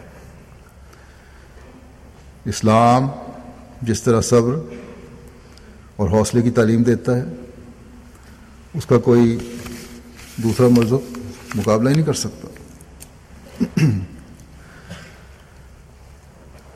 یہ دنیا دار تو وہ لوگ ہیں جن کی دین کی آنکھ اندھی ہے۔ جو اللہ تعالیٰ کے نبیوں کی بات تو ایک طرف، خود خدا تعالیٰ کا استضاء کرنے سے بھی باز نہیں آتے۔ ان جاہلوں کے عمل پر اگر ہماری طرف سے بھی جاہلانہ رد عمل ہو، تو یہ ضد میں آ کر مزید جہالت کی باتیں کریں گے۔ بس اللہ تعالیٰ فرماتا ہے کہ ان لوگوں کے منہ لگنے کے بجائے ان لغویات سے، پر لوگوں سے اعراض کرتے ہوئے علیحدہ ہو جاؤ۔ صرف ان کی مجلس میں بیٹھنا یا ان کی ہاں میں مل ہاں ملانا ہی گناہ نہیں ہے۔ یا گناہ گار نہیں بناتا۔ بلکہ جب غلط کام کرنے والوں کو اس طرح الٹا کر جواب دیا جائے اور پھر وہ الٹا کر خدا تعالی کا استدا کریں یا برا بھلا کہیں یا آ حضرت صلی اللہ علیہ وسلم کے بارے میں نازیبہ الفاظ استعمال کریں یا کسی بھی رنگ میں اظہار کریں، تو تب بھی ہم میں سے جو لوگ ایسا کرنے والے ہیں، اس گناہ میں شامل ہو رہے ہوں گے۔ بس ایک حقیقی مسلمان کو اس سے بچنا چاہیے۔ معاملہ خدا تعالیٰ پر چھوڑنا چاہیے۔ خدا تعالیٰ نے یہی فرمایا ہے کہ جب میرے پاس لوٹنا ہے، تب ان کی حرکتوں کا خمیازہ انہیں بھگتنا ہوگا؟ آخر ایک دن اللہ تعالیٰ کی طرف لوٹنا تب اللہ تعالیٰ انہیں بتائے گا کہ وہ کیا کرتے رہیں آج کل دشمن اسلام کے خلاف تلوار اٹھانے کے بجائے ایسے ہی گھٹیا ہتھ کنڈے استعمال کر کے اسلام کو، اسلام کی تعلیم کو اور آ حضرت صلی اللہ علیہ وسلم کو نقصان پہنچانا چاہتے ہیں۔ اللہ تعالیٰ نے یہ کہہ کر کہ اللہ تعالیٰ اور اس کے فرشتے نبی صلی اللہ علیہ وسلم پر رحمت بھیجتے ہیں۔ ایک اصولی بات بتا دی ہے۔ کہ یہ حرکتیں نبی صلی اللہ علیہ وسلم کے مقام کو کچھ بھی نقصان نہیں پہنچا سکتی۔ تمہارا کام ان لغویات میں پڑھنے کے بجائے، اسی طرح اسی طرح جہالت سے جواب دینے کے بجائے نبی صلی اللہ علیہ وسلم پر درود اور سلام بھیجنا، یہ ایک حقیقی مسلمان کا کام۔ اس کا حق ادا کرو۔ تو تم نے سمجھو کہ تم نے اپنا فرض ادا کر دیا۔ جیسا کہ میں نے ذکر کیا کہ وہ لوگ جو اس بہودہ رسالے کے خلاف تھے، اس حملے کے بعد ان میں سے بہت سے اس کے حق میں بھی ہو گئے کہ آزادی رائے کا ہر ایک حق ہے۔ لیکن اس کے باوجود ایسے انصاف پسند اور عقل مندی ہیں ان لوگوں میں جنہوں نے اس رسالے کی، آ، حضرت صلی اللہ علیہ وسلم کے متعلق اس رسالے کے آ، حضرت صلی اللہ علیہ وسلم کے متعلق بےحدہ اظہار کو ناپسند کیا۔ اور ناپسند کرتے ہوئے اس کی انتظامیہ کو ذمہ دار ٹھہرایا۔ مثلاً اس رسالے، اس کا نام چارلی ہیبدو ہے، اس کے ابتدائی ممبر جن کا نام ہینری رسل ہے، وہ کہتے ہیں کہ جو خاکے اس اخبار نے بنائے تھے، وہ بھڑکانے والے تھے۔ اور یہی وجہ ہے کہ اس غیر ذمہ دارانہ فیل کی وجہ سے ایڈیٹر نے اپنی ٹیم کو موت کے منہ دھکیل دیا۔ اور کہتے ہیں کہ اس قسم کی باتیں ہماری بنیادی پالیسی کے خلاف تھیں، جو یہ گزشتہ کچھ کئی سالوں سے کر رہے ہیں۔ اسی طرح پوپ نے بڑا اچھا بیان دیا کہ آزادی رائے کی کوئی حد ہونی چاہیے۔ آزادی رائے کی یہ مطلب نہیں ہے کہ بالکل چھوٹ دے دی جائے انہوں نے کہا کہ ہر مذہب کا ایک وقار ہے اور اس کا احترام ضروری ہے۔ اور کسی بھی مذہب کی عزت پر حملہ نہیں کرنا چاہیے۔ کہتے ہیں کہ میرے قریبی دوست مثال دے رہے ہیں اپنے جو ان کے دوروں کے آرگنائز بھی کرتے ہیں۔ کہتے ہیں اگر وہ بھی میری ماں پر لانت ڈالیں یا برا بھلا کہے تو میرا رد عمل یہی ہوگا کہ میں اس کے منہ پر مکہ ماروں گا۔ اور ان کو یہ رد عمل کی توقع رکھنی چاہیے میرے سے کہ مکہ ماروں میں۔ بہرحال ان کا کہ کسی کے جذبات کو بھڑکانا غلط ہے اور انہوں نے جذبات کو بھڑکایا ہے۔ اس لیے قصور ان کا ہے۔ بڑا حقیقی بیان دیا ہے پوپ نے۔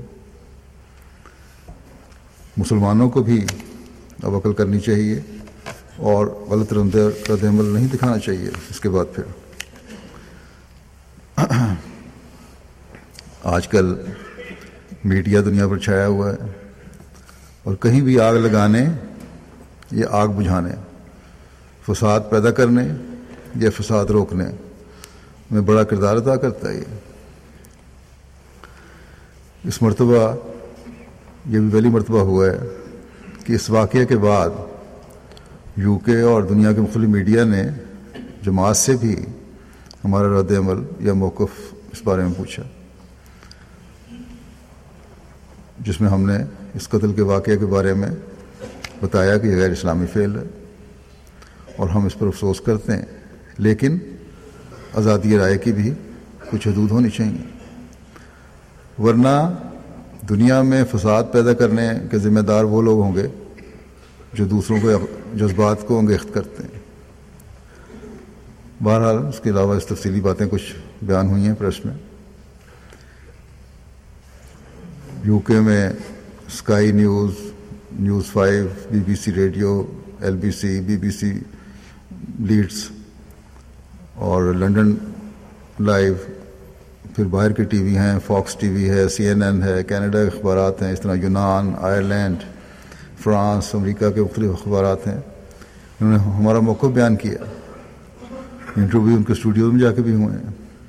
اور کئی ملین لوگوں تک اسلام کا حقیقی موقف اور تعلیم پہنچی اس طریقے سے۔ اس میں یہاں امیر صاحب کا بھی انٹرویو ایک ٹی وی نے لیا تھا، امام صاحب کا بھی لیا تھا دار مجیر راشد صاحب کا۔ اسی طرح امریکہ، کینیڈا، فرانس میں ہماری ٹیمیں ہیں، نمائندے ہیں، ان کے ٹیموں کے نمائندے شامل ہوئے، پریس کی ٹیم ہے۔ اور ان کو اسٹوڈیو میں بلا کے ان کے انٹرویو لیے گئے یا سوال کیے گئے۔ اخباروں نے ہمارے مضمون چھاپے، آرٹیکل چھاپے یا خبر اس حوالے سے دی۔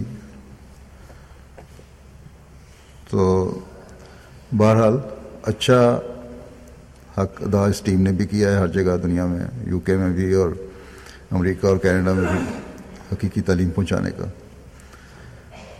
کینیڈا کی ٹیم کے پریس کے رابطے اور خبروں پر وہاں کے ایک جرنلسٹ نے لکھا ہے کہ میں یہ سوال پوچھتا ہوں کہ احمدیہ مسلم جماعت مسلمانوں میں ایک چھوٹا سا فرقہ ہے، لیکن اس کے باوجود اتنی زیادہ ان کی طرف سے میڈیا میں کوریج ہوئی ہے۔ اس کی کیا وجہ ہے؟ اور صحیح پیغام انہوں نے پہنچانے کی کوشش کی ہے۔ تو یہ تو اللہ تعالیٰ کی تقدیر ہے کہ اسلام کی تعلیم کا صحیح رخ اب آ حضرت صلی اللہ علیہ وسلم کے عاش کے صادق کی جماعت نے دنیا کو بتانا ہے، جو آپ سے سیکھا۔ بس یہ ہماری ذمہ داری ہے کہ جیسا کہ میں نے گزشتہ خطبے میں بھی کہا تھا کہ اپنے اپنے حلقے میں دنیا کو یہ پیغام دیں اور سمجھائیں کہ غلط رد عمل صرف فساد کو جنم دیں گے اور کچھ نہیں ہوگا۔ اور موجودہ حالات پھر بھڑک کر جو حالات ہیں دنیا میں، ان میں پھر ایک آگ لگ جائے گی۔ اور یہ آگ پھر چاروں طرف پھیلنے والی آگ بن جائے گی۔ جس کی دنیا اس وقت متحمل نہیں ہو سکتی۔ بس غلط رد عمل سے نہ لوگوں کو انگیخت کرو، نہ اللہ تعالیٰ کی پکڑ کو آواز دو۔ خدا تعالیٰ دنیا کو عقل دے۔ لیکن ایک احمدی کا ایک بہت بڑا کام اس کے ساتھ اس طریق پر چلنا بھی ہے جو خدا تعالیٰ نے ہمیں بتایا کہ یا یو الزینہ آمن صلو علیہ وسلم تسلیم کہ اے لوگوں جو ایمان لائے ہو، تم بھی اس نبی پر درود و درود اور سلام ایک جوش کے ساتھ بھیجو۔ گو اللہ تعالیٰ کے حکم پر ایک مومن کو حت المقدور عمل کرنے کی کوشش کرنی چاہیے۔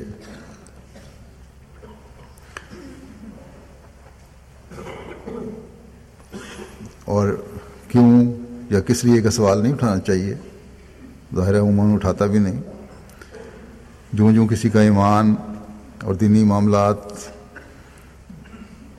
کا علم اور دعاؤں کا فہم بڑھتا ہے، حکم کی حکمت اور فوائد بھی نظر آنے لگ جاتے ہیں یا سمجھ آ جاتے ہیں۔ لیکن کچھ علم حاصل کر کے سیکھنا بھی اسلامی تعلیم کا ایک خوبصورت حصہ ہے۔ اسلام یہ بھی کہتا ہے کہ علم حاصل کرو اور سیکھو بھی۔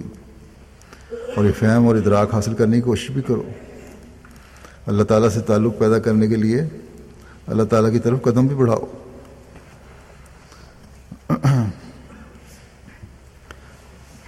بہرحال یہ اللہ تعالیٰ حکم دیا ہے کہ یہ سیکھو تاکہ حکمت جلد سے جلد سمجھ آ جائے۔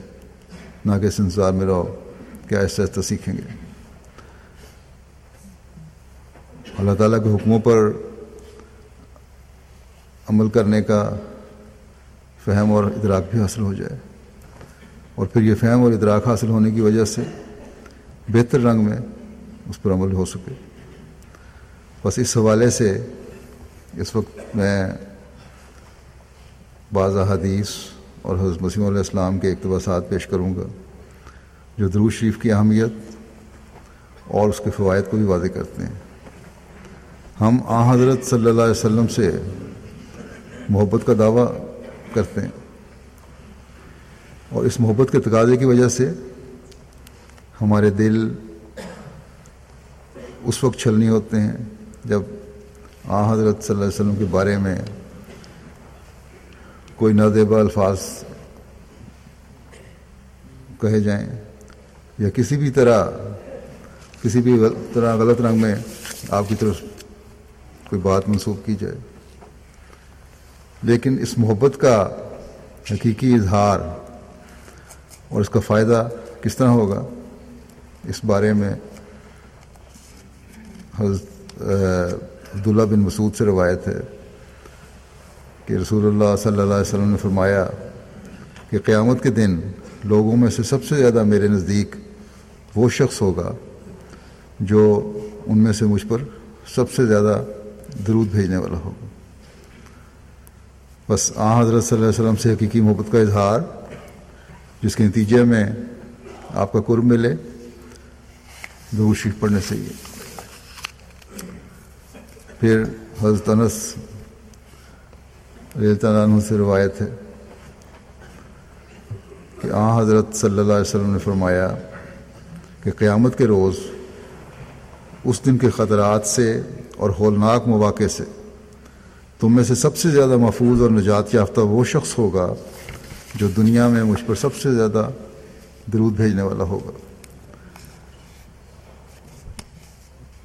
فرمایا کہ میرے لیے تو اللہ تعالیٰ کا اور اس کے فرشتوں کا درود ہی کافی تھا۔ یہ تو اللہ تعالیٰ نے مومنوں کو ثواب کا مومنوں کو ثواب پانے کا ایک موقع بخشا کہ تم درود بھیجو۔ پھر دعا کرنے کے صحیح طریق کے بارے میں ایک روایت میں آتا ہے۔ حضرت فضالہ بن عبید روایت کرتے ہیں کہ میں آ حضرت صلی اللہ علیہ وسلم کے پاس بیٹھا ہوا تھا۔ ایک شخص آیا اور اس نے نماز پڑھی اور دعا کرتے ہوئے کہا اللہ مغفرلی ورحمنی۔ حضرت نبی کریم صلی اللہ علیہ وسلم نے فرمایا کہ اے نماز پڑھنے والے، تو نے جلدی کی۔ چاہیے کہ جب تو نماز پڑھے اور بیٹھے، تو اللہ تعالیٰ کی حمد اور ثنا کرے، پھر مجھ پر درود بھیجے، پھر جو بھی دعا وہ چاہتا ہے مانگے۔ راوی کہتے ہیں کہ پھر ایک دوسرا شخص آیا، اس نے اللہ تعالیٰ کی حمد بیان کی۔ اور نبی اکرم صلی اللہ علیہ وسلم پر درود بھیجا۔ اس پر آ حضرت صلی اللہ علیہ وسلم نے فرمایا کہ ایو حل مسلط مسلط تو جبکہ اے نماز پڑھنے والے، دعا کر قبول کی جائے گی۔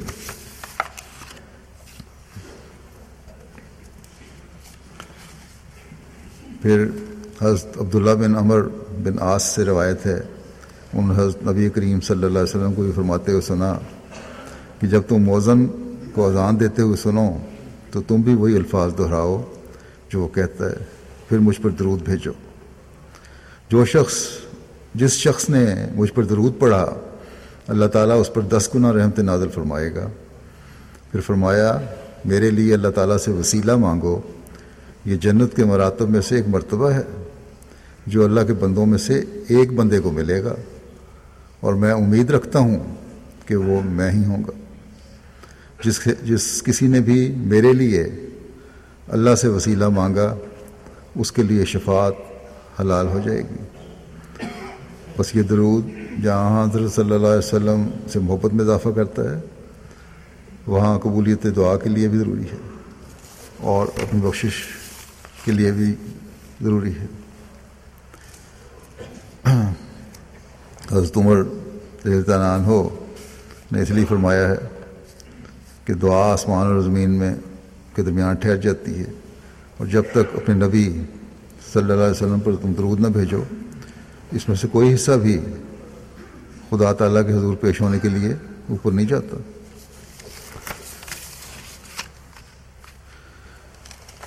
درود پڑھنے کے لیے کس طرح کوشش ہونی چاہیے؟ اس بارے میں حضرت مسیم علیہ السلام فرماتے ہیں۔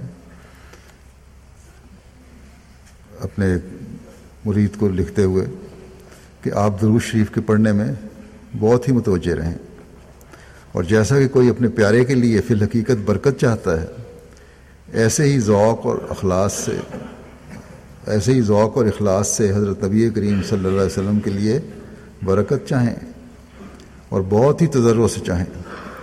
اور اس تجرب اور دعا میں کچھ بناوٹ نہ ہو، بلکہ چاہیے کہ حضرت نبی کریم صلی اللہ علیہ وسلم سے سچی دوستی اور محبت ہو اور فی الحقیقت روح کی سچائی سے وہ برکتیں آ حضرت صلی اللہ علیہ وسلم کے لیے مانگی جائیں کہ جو درود میں درود شریف میں مذکور ہیں اور ذاتی محبت کی یہ نشانی ہے کہ انسان کبھی نہ تھکے اور نہ ملول ہو اور نہ اغراض نفسانی کا دخل ہو ذاتی غرض کوئی نہ ہو۔ اور محض اس غرض کے لیے پڑھے کہ آ حضرت صلی اللہ علیہ وسلم پر خدا بند کریم کے لیے برکات ظاہر ہوں۔ پھر درود کی حکمت بیان کرتے ہوئے آپ فرماتے ہیں کہ اگرچہ آ حضرت صلی اللہ علیہ وسلم کو کسی دوسرے کی دعا کی حاجت نہیں، جیسا کہ حدیث میں بھی آپ نے فرمایا کہ میرے لیے تو اللہ اور اس کے فرشتوں کا درود کافی ہے۔ مسلم فرماتے ہیں، لیکن اس میں ایک نہایت عمیق بھید ہے۔ جو شخص ذاتی محبت سے کسی کسی کے لیے رحمت اور برکت چاہتا ہے، وہ بباعث علاقہ ذاتی محبت کے۔ اس شخص کے وجود کا ایک جز ہو جاتا ہے۔ جو کسی کے لیے رحمت اور برکت چاہتا ہے یا ذاتی محبت کی وجہ سے، وہ اس ذاتی محبت کے تعلق کی وجہ سے اس وجود کے چاہنے والے کا ایک حصہ بن جاتا ہے جسم کا۔ فرمایا کہ پس جو فیضان شخص مدعو لہو ہوتا ہے، وہی فیضان اس پر ہو جاتا ہے۔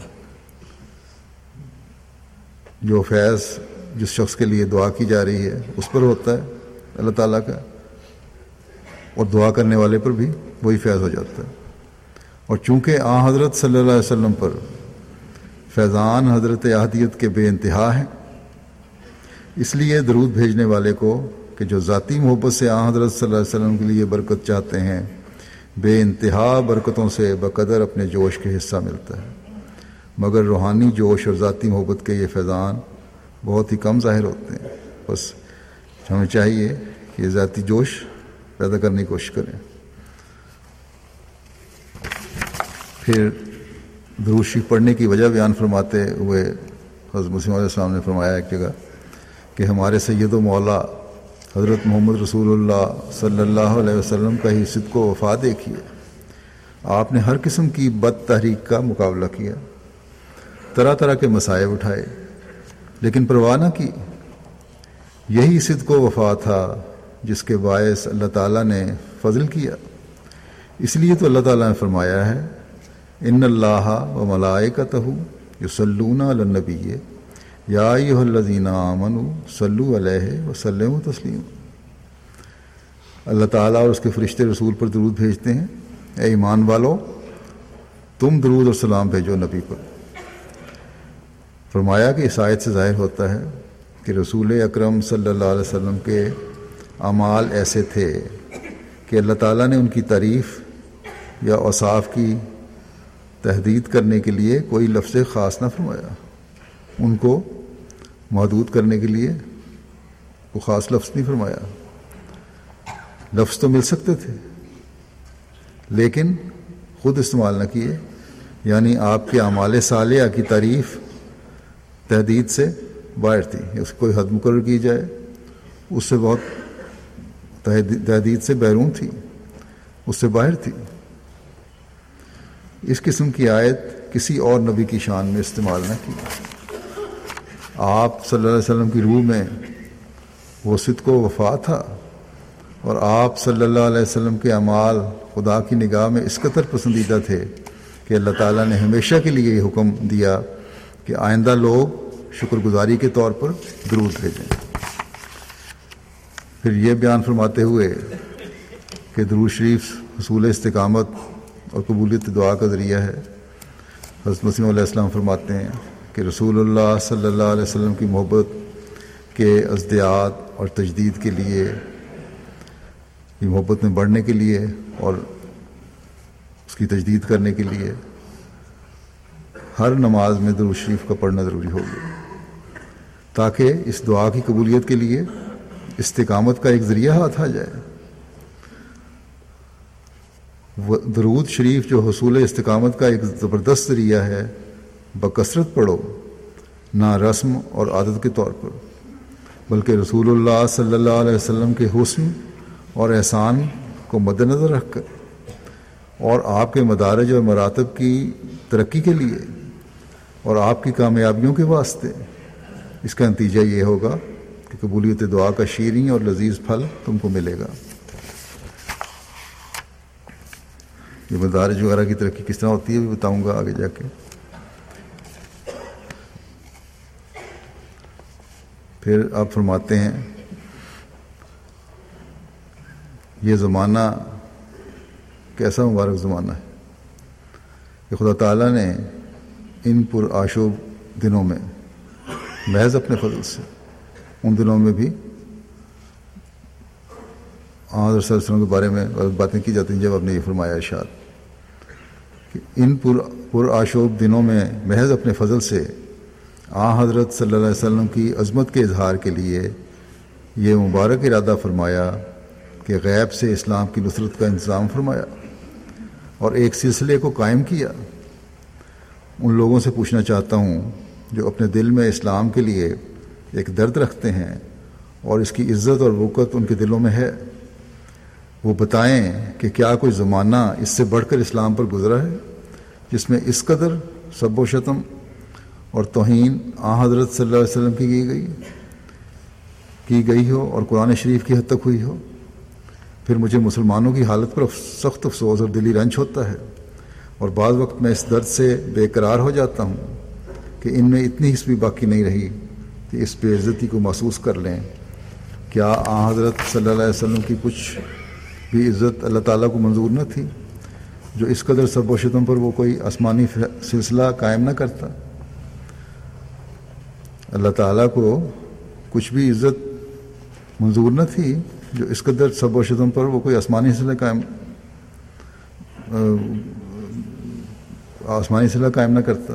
یہاں یہ نہیں فرمایا کہ تم اٹھو اور بندوقیں پکڑو، ڈنڈے لو اور قتل و غارت شروع کر دو، بلکہ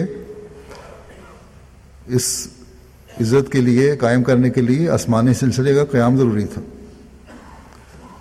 اور فرمایا کہ اور ان مخالفین اسلام کے منہ بند کر کے آپ کی عظمت اور پاکیزگی کو دنیا میں پھیلاتا۔ دلیل سے آپ کی خوبصورت تعلیم سے ان کے منہ بند کرتا۔ نہ کہ گولی چلا کر۔ تا جبکہ خدا تعالیٰ اور اس کے ملائکہ آ حضرت صلی اللہ علیہ وسلم پر درود بھیجتے ہیں، تو اس توہین کے وقت اس سلاد کا اظہار کس قدر ضروری ہے؟ اور اس کا ظہور اللہ تعالیٰ نے اس سلسلے کی صورت میں کیا ہے یعنی جماعت احمدیہ کی بس ہمارا یہ اور بھی زیادہ فرض بن جاتا ہے کہ پہلے سے بڑھ کر درود بھیجیں آ حضرت صلی اللہ علیہ وسلم پر۔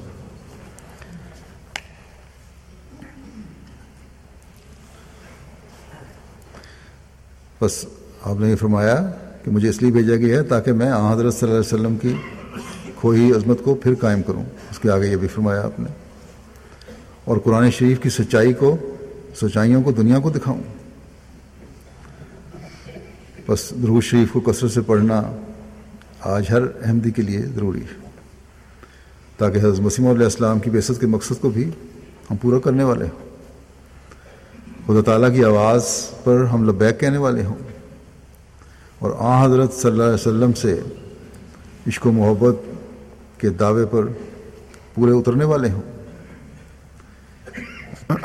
صرف نعروں اور جلوسوں سے یہ محبت کا حق ادا نہیں ہوگا جو غیر جماعت مسلمان کرتے رہتے ہیں۔ اس محبت کا حق ادا کرنے کے لیے آج ہر احمدی کروڑوں کروڑ درود اور سلام درد، اپنے درد، دل کے درد کے ساتھ ملا کر عرش پر پہنچائے۔ یہ درود بندوں کی بندوقوں کی گولیوں سے زیادہ دشمن کے خاتمے کے لیے میں کام آئے گا۔ پھر مزید وضاحت فرماتے ہوئے دروس پڑھنے کا طریق کیا ہے؟ آپ فرماتے ہیں کہ یہ لحاظ اپنے خط میں جو اپنے اپنے مرید کو لکھا کہ یہ لحاظ پر درجہ غائط رکھیں کہ ہر ایک عمل رسم اور عادت کی آلودگی سے بکلی پاک ہو جائے۔ جو عمل بھی ہے، صرف عمل رسم نہ ہو اور عادت نہ ہو۔ اور دلی محبت کے فوارے جوش مارے اس کا گن جو ہے، رسم اور عادت کا، اسے پاک کریں۔ اور محبت کے دل سے نکلنے والی محبت جو ہے، وہ فوارے کی طرح پھوٹ رہی ہو۔ فرمایا، مثلا درود شریف اس طور پر نہ پڑھیں کہ جیسا عام لوگ طوطے کی طرح پڑھتے ہیں، نہ ان کو جناب حضرت رسول اللہ صلی اللہ علیہ وسلم سے کچھ کامل خلوص ہوتا ہے، نہ وہ حضور تام سے اپنے رسول مقبول کے لیے برکات الہی مانگتے ہیں۔ بلکہ درود شریف سے پہلے اپنا یہ مذہب قائم کر لینا چاہیے۔ فرمایا کہ درود شریف پڑھنے سے پہلے اپنا یہ مذہب قائم کر لینا چاہیے کہ رابطہ محبت آ، حضرت صلی اللہ علیہ وسلم اس درجے تک پہنچ گیا ہے کہ ہرگز اپنا دل یہ تجویز نہ کر سکے کہ ابتدائی زمانہ سے انتہا انتہا تک کوئی ایسا فرد بشر گزرا ہے جو اس مرتبہ محبت سے زیادہ محبت رکھتا تھا یا کوئی ایسا فرد آنے والا ہے جو اس سے ترقی کرے گا۔ یہ محبت ایسی ہو کہ کبھی دل میں خیال پیدا نہ ہو سکے۔ بہت سوچنے کے بعد کہ کوئی شخص آ حضرت صلی اللہ علیہ وسلم سے پہلے کوئی ایسا تھا جس سے ایسی محبت پیدا کی ہو سکے؟ نہ کبھی آئندہ پیدا ہو سکتا ہے جس سے اس زیادہ اس شدت سے محبت کی جا سکے۔ یا کوئی ایسا فرد آنے والا ہے جو اس سے ترقی کرے گا اور قیام اس مذہب کا اس طرح پر ہو ہو سکتا ہے کہ جو کچھ محبان صادق آ حضرت صلی اللہ علیہ وسلم کی محبت میں مصائب اور شدائد اٹھاتے رہے ہیں یا آئندہ اٹھا سکیں گے۔ جن جن مصائب کا نازل ہونا عقل تجیز کر سکتی ہے، وہ سب کچھ اٹھانے کے لیے دلی صدق سے حاصل ہو یہ ایک صورت کس طرح پیدا ہوگی؟ کہ جو کچھ مصیبتیں پہلے اٹھائی جا سکتی ہیں، یا کوئی عقل تجویز کر سکتی ہے کہ یہ ہو سکتی ہیں پیدا مشکلیں۔ دلی سچائی کے ساتھ احمد رسول وسلم کی محبت میں وہ مشکلات اور مصیبتیں اٹھانے کے لیے تیار ہو جائے۔ فرمایا، اور کوئی ایسی مصیبت، عقل یا قوت واہمہ پیش نہ کر سکے جس کے اٹھانے سے دل رک جائے، اور کوئی ایسا حکم عقل پیش نہ کر سکے کہ جس کی اطاعت سے دل میں کچھ روک یا ان کے باعث پیدا ہو، اور کوئی ایسا مخلوق دل میں جگہ نہ رکھتا ہو جو اس جنس کی محبت میں حصہ دار ہو۔ اور جب یہ مذہب قائم ہو گیا، اس طرح ایمان ترقی کر گیا، تو پھر تو درود شریف جیسا کہ میں نے زبانی بھی سمجھایا ہے، اس کو لکھ رہے ہیں آپ۔ اس غرض سے پڑھنا چاہیے کہ تا خدا وند کریم اپنی کامل برکات اپنے نبی کریم پر نازل کرے اور اس کو تمام عالم کے لیے سچشمہ برکتوں کا بنا دے، بناوے اور اس کی بزرگی اور اس کی شان و شوکت اس عالم اور اس عالم میں ظاہر کرے۔ یہ دعا حضور تام سے ہونی چاہیے، بڑے دل کی گہرائی سے ہونی چاہیے، توجہ سے ہونی چاہیے۔ جیسا کوئی اپنی مصیبت کے وقت حضور تام سے دعا کرتا ہے، بلکہ اس سے بھی زیادہ تجرب اور ارتجا کی جائے اور کچھ اپنا حصہ نہیں رکھنا چاہیے کہ اس سے مجھ کو یہ ثواب ہوگا یا درجہ ملے گا۔ اس سوچ سے نہیں، دور بھیجنا۔ یہاں نہ دعا کرنی ہے کہ مجھے کوئی ثواب ہوگا یا درجہ ملے گا، بلکہ خالص یہی مقصود چاہیے کہ برکات کاملہ الہیہ حضرت رسول مقبول صلی اللہ علیہ وسلم پر نازل ہوں۔ اور اس کا جلال دنیا اور آخرت میں چمکے۔ اور اسی مطلب پر انعقاد انعقاد ہمت چاہیے۔ اور دن رات دوام توجہ چاہیے۔ یہاں تک کہ کوئی مراد اپنے دل میں اس سے زیادہ نہ ہو۔ مستقل مزاجی سے کام کریں۔ بس جب اس طور یہ درود شریف پڑھا گیا تو وہ رسم اور عادت سے باہر ہے اور بلا شبہ اس کے عجیب انوار صادر ہوں گے۔ اور حضور تام کی ایک یہ بھی نشانی ہے کہ اکثر اوقات گریا و بکا ساتھ شامل ہو۔ اور یہاں تک یہ توجہ رگ اور ریشے میں تاثیر کرے کہ خواب اور بیداری کی یکساں ہو جائے۔ خواب اور بیداری یکساں ہو جائے۔ پھر اپنے دعاؤں درود کے لیے کوشش کے بارے میں اپنے مرید کو ایک خط میں فرمائے فرماتے ہیں کہ نماز تہجد اور اور آد معمولی میں آپ مشغول رہیں۔ تہجد میں بہت سے برکات ہیں۔ بیکاری کچھ چیز نہیں۔ بیکار اور آرام پسند کچھ وزن نہیں رکھتا۔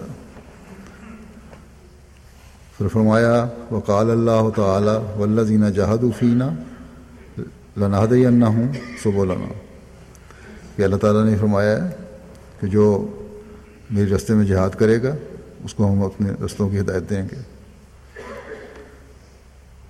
فرمایا کہ درگوشی وہی بہتر ہے کہ جو آ حضرت صلی اللہ علیہ وسلم کی زبان مبارک سے نکلا ہے۔ اور وہ یہ ہے کہ اللہ مسل علی محمد و علیٰ علیہ محمد کما صلی علیٰ ابراہیم و علیٰ علیہ ابراہیم ان کا حمید المجید اللہ مبارک علی محمد و علیٰ علیہ محمد کما بارک علیٰ ابراہیم و علیٰ علیہ ابراہیم ان کا حمید المجید فرمایا، جو الفاظ ایک پرہیزگار کے منہ سے نکلتے ہیں، ان میں ضرور کسی قدر برکت ہوتی ہے۔ بس خیال کر لینا چاہیے کہ جو پرہیزگاروں کا سردار، خیال کر لینا چاہیے کہ جو پرہیزگاروں کا سردار اور نبیوں کا سپہ سلار ہے، اس کے منہ سے جو الفاظ نکلے ہیں یعنی یہ دروشیف کے الفاظ جو پڑے گئے ہیں ابھی، وہ کس قدر متبرک ہوں گے؟ غرض سب اقسام دروشیف سے یہی دروشیف زیادہ مبارک ہے۔ یہی اس عاجز کا ورد ہے یعنی حضرت فرماتے ہیں کہ یہی اس عاجز کا ورد ہے اور کسی تعداد کی پابندی ضروری نہیں۔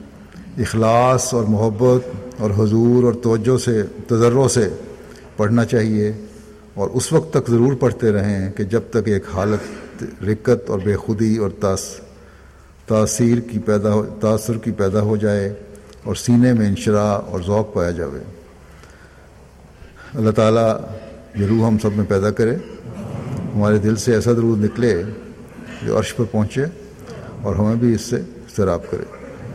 اللہ تعالیٰ کے فضل سے ہم میں سے بہت سے ایسے ہیں جو درود پڑھتے ہیں اور بڑے درد سے پڑھتے ہیں۔ اور اللہ تعالیٰ انہیں اس کے فیض کے نظارے بھی دکھاتا ہے۔ اللہ تعالیٰ کرے کہ اس اس طرح درود پڑھنے والوں کی جماعت میں تعداد بڑھتی چلی جائے۔ جس کا فائدہ جماعتی طور پر بھی ہوگا، جماعتی ترقی میں بھی ہوگا۔ حضرت مسلم موت کا درود کا انداز ایک مجھے بہت اچھا لگتا ہے۔ وہ ہم میں سے بعض اس کے قریب قریب پڑھتے ہیں، لیکن یہ ایسا انداز ہے جو میں آپ کے سامنے بھی رکھنا چاہتا ہوں، جس سے درود کے ساتھ آ حضرت صلی اللہ علیہ وسلم سے ذاتی محبت میں نئے ایک نئے رنگ میں اضافہ ہوتا ہے۔ اور جماعتی ترقی کے لیے بھی دعا کا ادراک پیدا ہوتا ہے۔ اب نے فرمایا ایک جگہ کہ جب ہم دوسرے کے لیے دعا کرتے ہیں، تو یہ دعا ایک رنگ میں ہمارے لیے ہمارے لیے بھی بلندی درجات کا موجب بنتی ہے۔ چنانچہ ہم جب درود پڑھتے ہیں، تو اس کے نتیجے میں جہاں رسول کریم صلی اللہ علیہ وسلم کے درجات بلند ہوتے ہیں، وہاں ہمارے درجات میں بھی اضافہ ہوتا ہے۔ اور ان کو انعام مل کر پھر ان کے واسطے سے ہم تک پہنچتا ہے۔ اس کی مثال ایسی ہے، جیسے چھلنی میں کوئی چیز ڈالو تو وہ اس میں سے نکل کر نیچے جو کپڑا پڑا ہو اس میں بھی آ گرتی ہے۔ اسی طرح محمد صلی اللہ علیہ وسلم کو خدا تعالیٰ نے اس سمت کے لیے بطور چھلنی بنایا ہے۔ پہلے خدا ان کو اپنی برکات سے حصہ دیتا ہے اور پھر وہ برکات ان کے توسط اور ان کے توفیل سے ہمیں ملتی ہیں۔ جب ہم درود پڑھتے ہیں اور خدا تعالیٰ اس کے بدلے میں محمد صلی اللہ علیہ وسلم کے مدارج کو بلند فرماتا ہے، تو لازماً خدا تعالیٰ محمد صلی اللہ علیہ وسلم کو یہ بھی بتاتا ہے کہ یہ تحفہ فلاں مومن کی طرف سے آیا ہے۔ یہ درود کا تحفہ جو دل سے پڑھا گیا ہے، یہ فلاں مومن کی طرف سے آیا ہے۔ اس پر ان کے دل میں یعنی آحد رسول اللہ وسلم کے دل میں ہمارے متعلق دعا کی تحریک پیدا ہوتی ہے اور اللہ تعالیٰ ان کی دعا کی وجہ سے ہمیں اپنی برکات سے حصہ دیتا ہے۔ فرمایا کہ میں اپنے متعلق بتاتا ہوں کہ جب بھی میں حضرت مسیم علیہ السلام کی قبر پر دعا کرنے کے لیے آتا ہوں، میں نے یہ طریق رکھا ہوا ہے کہ پہلے میں رسول کریم صلی اللہ علیہ وسلم کے لیے دعا کیا کرتا ہوں، پھر حضرت مسیمہ علیہ السلام کے لیے دعا کرتا ہوں۔ اور دعا یہ کرتا ہوں کہ یا اللہ، میرے پاس کوئی ایسی چیز نہیں جو میں اپنے ان بزرگوں کی خدمت میں تحفے کے طور پر پیش کر سکوں۔ میرے پاس جو چیزیں ہیں، وہ انہیں کوئی فائدہ نہیں دے سکتی۔ البتہ تیرے پاس سب کچھ ہے، اس لیے میں تو اس سے دعا اور التجا کرتا ہوں کہ تو مجھ پر احسان فرما کر میری طرف سے انہیں جنت میں کوئی ایسا تحفہ عطا فرما جو اس سے پہلے انہیں جنت میں نہ ملا ہو۔ تو وہ ضرور پوچھتے ہیں کہ یا اللہ یہ تحفہ کس کی طرف سے آیا؟ جب اللہ تعالیٰ تحفہ دے گا تو وہ ضرور پوچھیں گے کہ یہ تحفہ کس کی طرف سے آیا؟ اور جب خدا انہیں یہ بتاتا ہے کس کی طرف سے آیا تو اس کے لیے دعا کرتے ہیں اور اس طرح دعا کرنے والے کے مدارج بھی بلند ہوتے ہیں۔ اور یہ بات قرآن قرآن اور احادیث سے ثابت ہے۔ اسلام کا مسلمہ اصل ہے اور کوئی شخص اس سے انکار نہیں کر سکتا کہ دعائیں مرنے والے کو ضرور فائدہ پہنچاتی ہیں۔ قرآن کریم نے بھی فہیوب آسانہ منہا کہہ کر اس طرف توجہ دلائی ہے کہ جب تمہیں کوئی شخص تحفہ پیش کرے تو تم اس سے بہتر تحفہ اسے دو۔ ورنہ کم از کم اتنا تحفہ تو ضرور دو جتنا اس نے دیا۔ قرآن کریم کی عیسائیت کے مطابق جب ہم رسول کریم صلی اللہ علیہ وسلم یا حضرت مسیم علیہ السلام کے لیے دعا کریں گے اور ان پر درود اور سلام بھیجیں گے، تو خدا تعالیٰ ہماری طرف سے اس دعا کے نتیجے میں انہیں کوئی تحفہ پیش کر دے گا۔ ہم نہیں جانتے کہ جنت میں کیا کیا نعمتیں ہیں، مگر اللہ تعالیٰ تو ان نعمتوں خوب جانتا ہے۔ اس لیے جب ہم دعا کریں گے کہ الہی تو رسول کریم صلی اللہ علیہ وسلم کو کوئی ایسا تحفہ دے جو اس سے پہلے انہیں نہ ملا ہو، تو یہ لازمی بات ہے کہ جب وہ تحفہ انہیں دیا جاتا ہوگا، تو ساتھ ہی اللہ تعالیٰ کی طرف سے یہ بھی بتایا جاتا ہوگا کہ یہ فلاں شخص کی طرف سے تحفہ ہے۔ پھر کس طرح ہو سکتا ہے کہ اس علم کے بعد وہ چپ کر کے بیٹھے رہیں اور تحفہ بھجوانے والے کے لیے دعا نہ کریں؟ ایسے موقع پر بے اختیار ان کی روح اللہ تعالیٰ کے آستانے پر گر جائے گی اور کہے گی کہ اے خدا اب تو ہماری طرف سے اس کو بہتر جزا عطا فرما۔ اس طرح فہیو بے آسانہ منہا کے مطابق وہ دعا پھر درود بھیجنے والے کی طرف لوٹ آئے گی اور اس کے درجہ کی بلندی کا باعث ہوگی۔ بس یہ ذریعہ ہے جس سے بغیر اس کے کہ کوئی مشرکانہ حرکت ہو حرکت ہو، ہم خود بھی فائدہ اٹھا سکتے ہیں اور قوم بھی فائدہ اٹھا سکتی ہے۔ گویا قومی اور فردی دونوں فوائد حاصل ہو سکتے ہیں۔ اس طرح درود پڑھنے اور دعا دینے سے۔ بس یہ طریق ایسا ہے، اور جیسا کہ میں پہلے بھی کہہ چکا ہوں، اس سے جماعتی ترقی کے بھی راستے کھلتے ہیں۔ اور جب جماعتی جماعت ترقی کرے گی، جب آ حضرت صلی اللہ علیہ وسلم پر درود پڑھنے والوں کی تعداد بڑھے گی، تو مخالفین کی تعداد بھی گھٹتی چلی جائے گی۔ اس کے علاوہ ایک اور بات بھی کہنا چاہتا ہوں۔ بعض لوگ سوال کرتے ہیں کہ اللہ مسلح اللہ محمد اور اللہ مبارک، اللہ محمد علیہ علیحدہ کیوں ہے اس بارے میں لغت میں اس طرح وضاحت ہے کہ لغوی اعتبار سے اصلاحات کا معنی کا مطلب التعظیم بھی ہے۔ اس بنا پر اللہ مسلِ علیہ محمد ان کی دعا کے یہ معنی ہوں گے کہ اے اللہ، تو محمد صلی اللہ علیہ وسلم کو اس دنیا میں تو ان کا ذکر بلند کر کے اور ان کے پیغام کو کامیابی اور غلبہ عطا فرما کر اور ان کی شریعت کے لیے بقا اور دوام مقدر کر کے عظمت عطا فرما۔ جبکہ آخرت میں ان کی امت کے حق میں شفاعت کو قبول فرما، کو قبول فرما کے اور ان کے اجر و ثواب کو کئی گنا بڑھا کر دینے کے ذریعہ سے انہیں عظمت سے ہم کنار فرما۔ اس کا حضمت صاحب کے اقتباسات میں بھی بعض فکروں میں ان کا تفصیلی ذکر اس طرح آ چکا ہے، لیکن لغت کے معنی سے نہیں۔ پھر آگے ہے کہ نبی کریم صلی اللہ علیہ وسلم پر درود شریف کے متعلق حدیث میں بارک اللہ محمد ان والا علیہ محمد ان کے الفاظ آئے ہیں۔ اس کے معنی یہ ہیں کہ اے اللہ، تو نے جو بھی عزت و عظمت اور عظیم شان اور بزرگی آ حضرت صلی اللہ علیہ وسلم کے لیے مقدر فرمائی ہوئی ہے، اس کو ان کے لیے قائم فرما دے اور اسے ہمیش کی، اس کو ہمیش کی اور دوام بخش دیں ہمیشہ قائم رہنے والے ہو۔ بس۔ خلاصیہ یہ ہے کہ صلی اللہ اللہ صلی اللہ محمد میں آپ کی شریعت کے غلبے اور ہمیشہ قائم رہنے اور امت کے حق میں آپ کی شفاعت کی کی شفاعت سے فیض پانے کی دعا ہے۔ اور اللہ مبارک میں آپ صلی اللہ علیہ وسلم کی عزت و عظمت اور شان اور بزرگی کے ہمیشہ قائم رہنے کے لیے دعا ہے۔ اللہ تعالیٰ ہمیں حقیقی رنگ میں درود پڑھنے کی توفیق عطا فرمائے اور اس درود کی وجہ سے ہم جہاں خدا تعالیٰ کا قرب حاصل کرنے والے ہوں، وہاں آ حضرت صلی اللہ علیہ وسلم کی محبت میں ہمیشہ ترقی کرتے جانے جانے والی بھی ہوں۔ اور آپ کی شریعت کے پھیلانے کے کام میں اپنی صلاحیتوں کو صرف کرنے والے ہوں۔ آپ صلی اللہ علیہ وسلم کی تعلیم کے مطابق دنیا سے فتنہ و فساد کو ختم کرنے کے لیے اپنا کردار ادا کرنے والے ہوں۔ اللہ تعالیٰ ہم اس کی توفیق کتاب فرمائے۔ اس وقت دو جناد غائب بھی پڑھاؤں گا۔ پہلا ہے مکرم مولوی عبد القادر صاحب دہلوی درویش کا دھیان کا، جو دس جنوری دو ہزار پندرہ کو ستانوے سال کی عمر میں وفات پا گئے۔ اللہ و اللہ راج مرحوم محترم ڈاکٹر عبدالرحیم صاحب، صحابی حضرت مسیم علیہ السلام کے بیٹے تھے۔ درسہ احمدیہ سے مولوی فاضل کا امتحان پاس کیا۔ قادیان میں حسب ذیل عہدوں پر خدمت کی توفیق پائی۔ شبو درویشی میں اب قادیان کے محلہ احمدیہ میں جنرل سیکرٹری رہے۔ پھر لمبا عرصہ نائب نادر دعوت و تبلیغ اور معاون نادر اعلیٰ رہے۔ ناظم جائیداد رہے۔ قاضی سلسلہ آڈیٹر صدر انجمن احمدیہ سیکرٹری بھشتی مقبرہ۔ نائب صدر انصار اللہ مولوی صاحب مرحوم کا ایک مضمون جو داستان درویش و زبان درویش کے نام سے رسالہ مشکات کے شمارہ میں نومبر دو ہزار تین میں شائع ہوا تھا، اس میں موصوف نے بیان کیا کہ حضرت میر محمد اسحاق صاحب جو ہمیں مدرسہ احمدیہ میں اوپر کی کلاس میں حدیث شریف پڑھاتے تھے اور مجھ سے بہت محبت کرتے تھے، انہوں نے کہا کہ مصر جا کر تعلیم حاصل کرنے کی درخواست دے دو۔ میں نے درخواست دے دی انتظامیہ کو، دفتر کو۔ تو جواب آیا کہ پاسپورٹ بنوانے کے لیے جس کے پاس پیسے نہیں وہ مصر کیا لینے جائے گا۔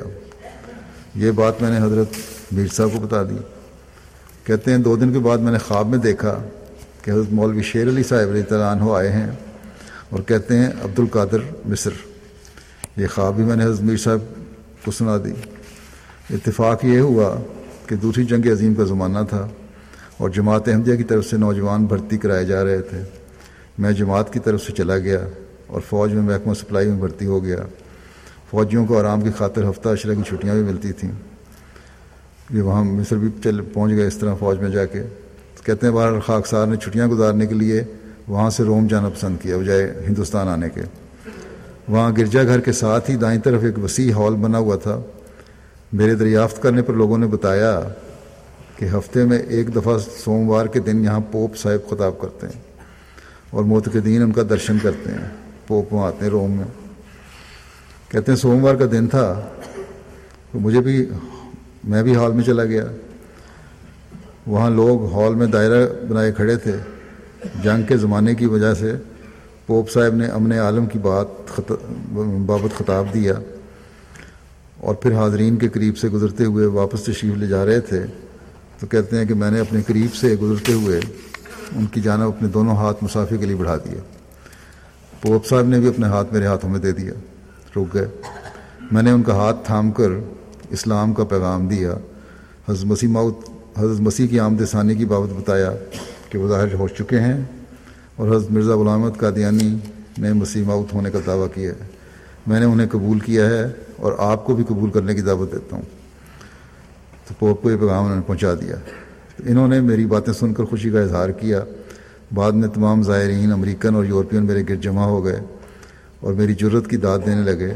میں نے انہیں بھی تبلیغ کی اور پوپ صاحب سے ملاقات کی تفصیل حضرت خلیفہ ثانی کی خدمت میں تحریر کر دی۔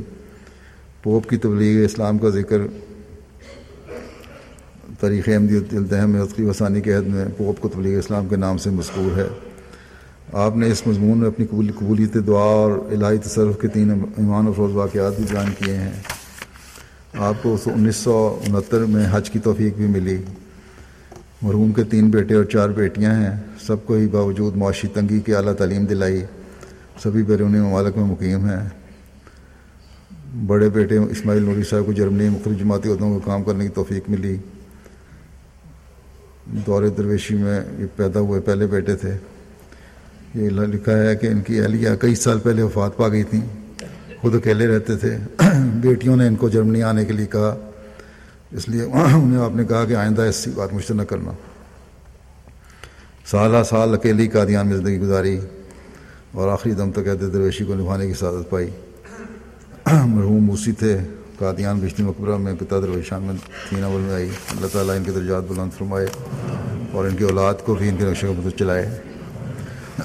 دوسرا جنازہ مکرمہ مبارکہ بیگم صاحبہ اہلیہ بشیر احمد صاحب حافظ آبادی مرحوم کا ہے، جو درویش کا دیان تھے۔ تین جنوری دو ہزار پندرہ کو تراسی سال کی عمر وفات پا گئیں۔ اللہ و راجعون۔ آپ کے والد مکرم شفیع احمد صاحب مرحوم مودھا یو پی کے صدر جماعت تھے۔ حضرت مسلم رضی اللہ عنہ کے ارشاد کہ انیس سو سینتالیس کے بعد تقسیم ملک کے حالات کی وجہ سے پاکستان میں شادیاں کروانا مشکل ہو رہا ہے، درویشان ہندوستان میں شادیاں کروا لیں۔ اس کی تعمیل میں کرم بشیر مسائل حفظ آبادی کو یو پی سے رشتہ انیس سو اکاون میں ملا۔ مرحوم سو مسلات کی بہت پابند تھیں، جو مبارکہ بیگم صاحبہ نیک اور مخلص خاتون تھیں۔ جماعتی تاریخ پر اپنا زیور چندہ میں ادا کر دیا۔ لمبے صبر آزمات درویشی دور میں اپنے خامد کے ساتھ نہایت صبر اور شکر کے ساتھ گزارا کیا۔ ہر قسم کے حالات میں ان کا ساتھ دیا۔ اب تو اللہ کے فضل سے حالات بڑے بہتر ہیں۔ شروع زمانہ درویشوں کا بہت تنگی کا زمانہ تھا۔ خلافت سے گہری وابستگی تھی اور مرحومہ کے ایک بیٹے مکرم منیر احمد صاحب آبادی، وکیل اعلیٰ، صدر وہاں طریقہ جدید کے ہیں قادیان کے اور صدر ہیں مینجمنٹ کمیٹی فضل عمر پریس کے۔ وقف وقف زندگی ہیں۔ دوسرے بیٹے میڈیکل پریکٹس کرتے ہیں، تین بیٹیاں پاکستان میں ہیں۔ دو بیٹیاں ان کے پاس وفات کے وقت موجود تھیں۔ مرحومہ موسیہ تھیں۔ مشتی مکرمہ ان کی تدفین ہوئی۔ اللہ تعالیٰ ان کے درجات بلند فرمائے۔ ان کی اولاد میں نسل میں بھی احمدیت کا نہ صرف جاری رہے، بلکہ بڑھ چڑھ کر حصہ لینے والے ہوں، ایمان و اکان میں ترقی کرنے والے ہوں۔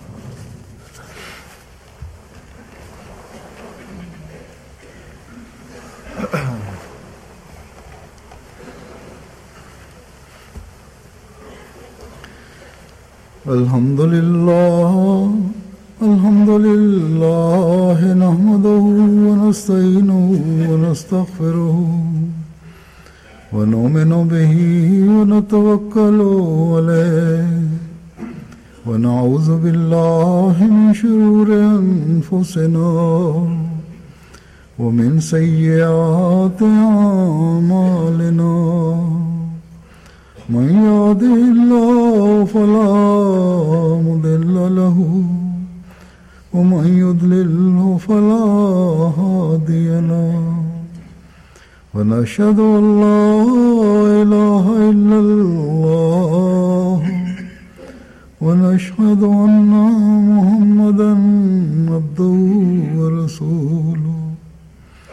عباد الله رحمكم الله. إن الله يأمر بالعدل واللسان وإيتاء ذي القربى وينهى عن الفحشاء والمنكر والبغي يعظكم لعلكم تذكرون اذكروا الله يذكركم وادعوه يستجب لكم ولذكر الله أكبر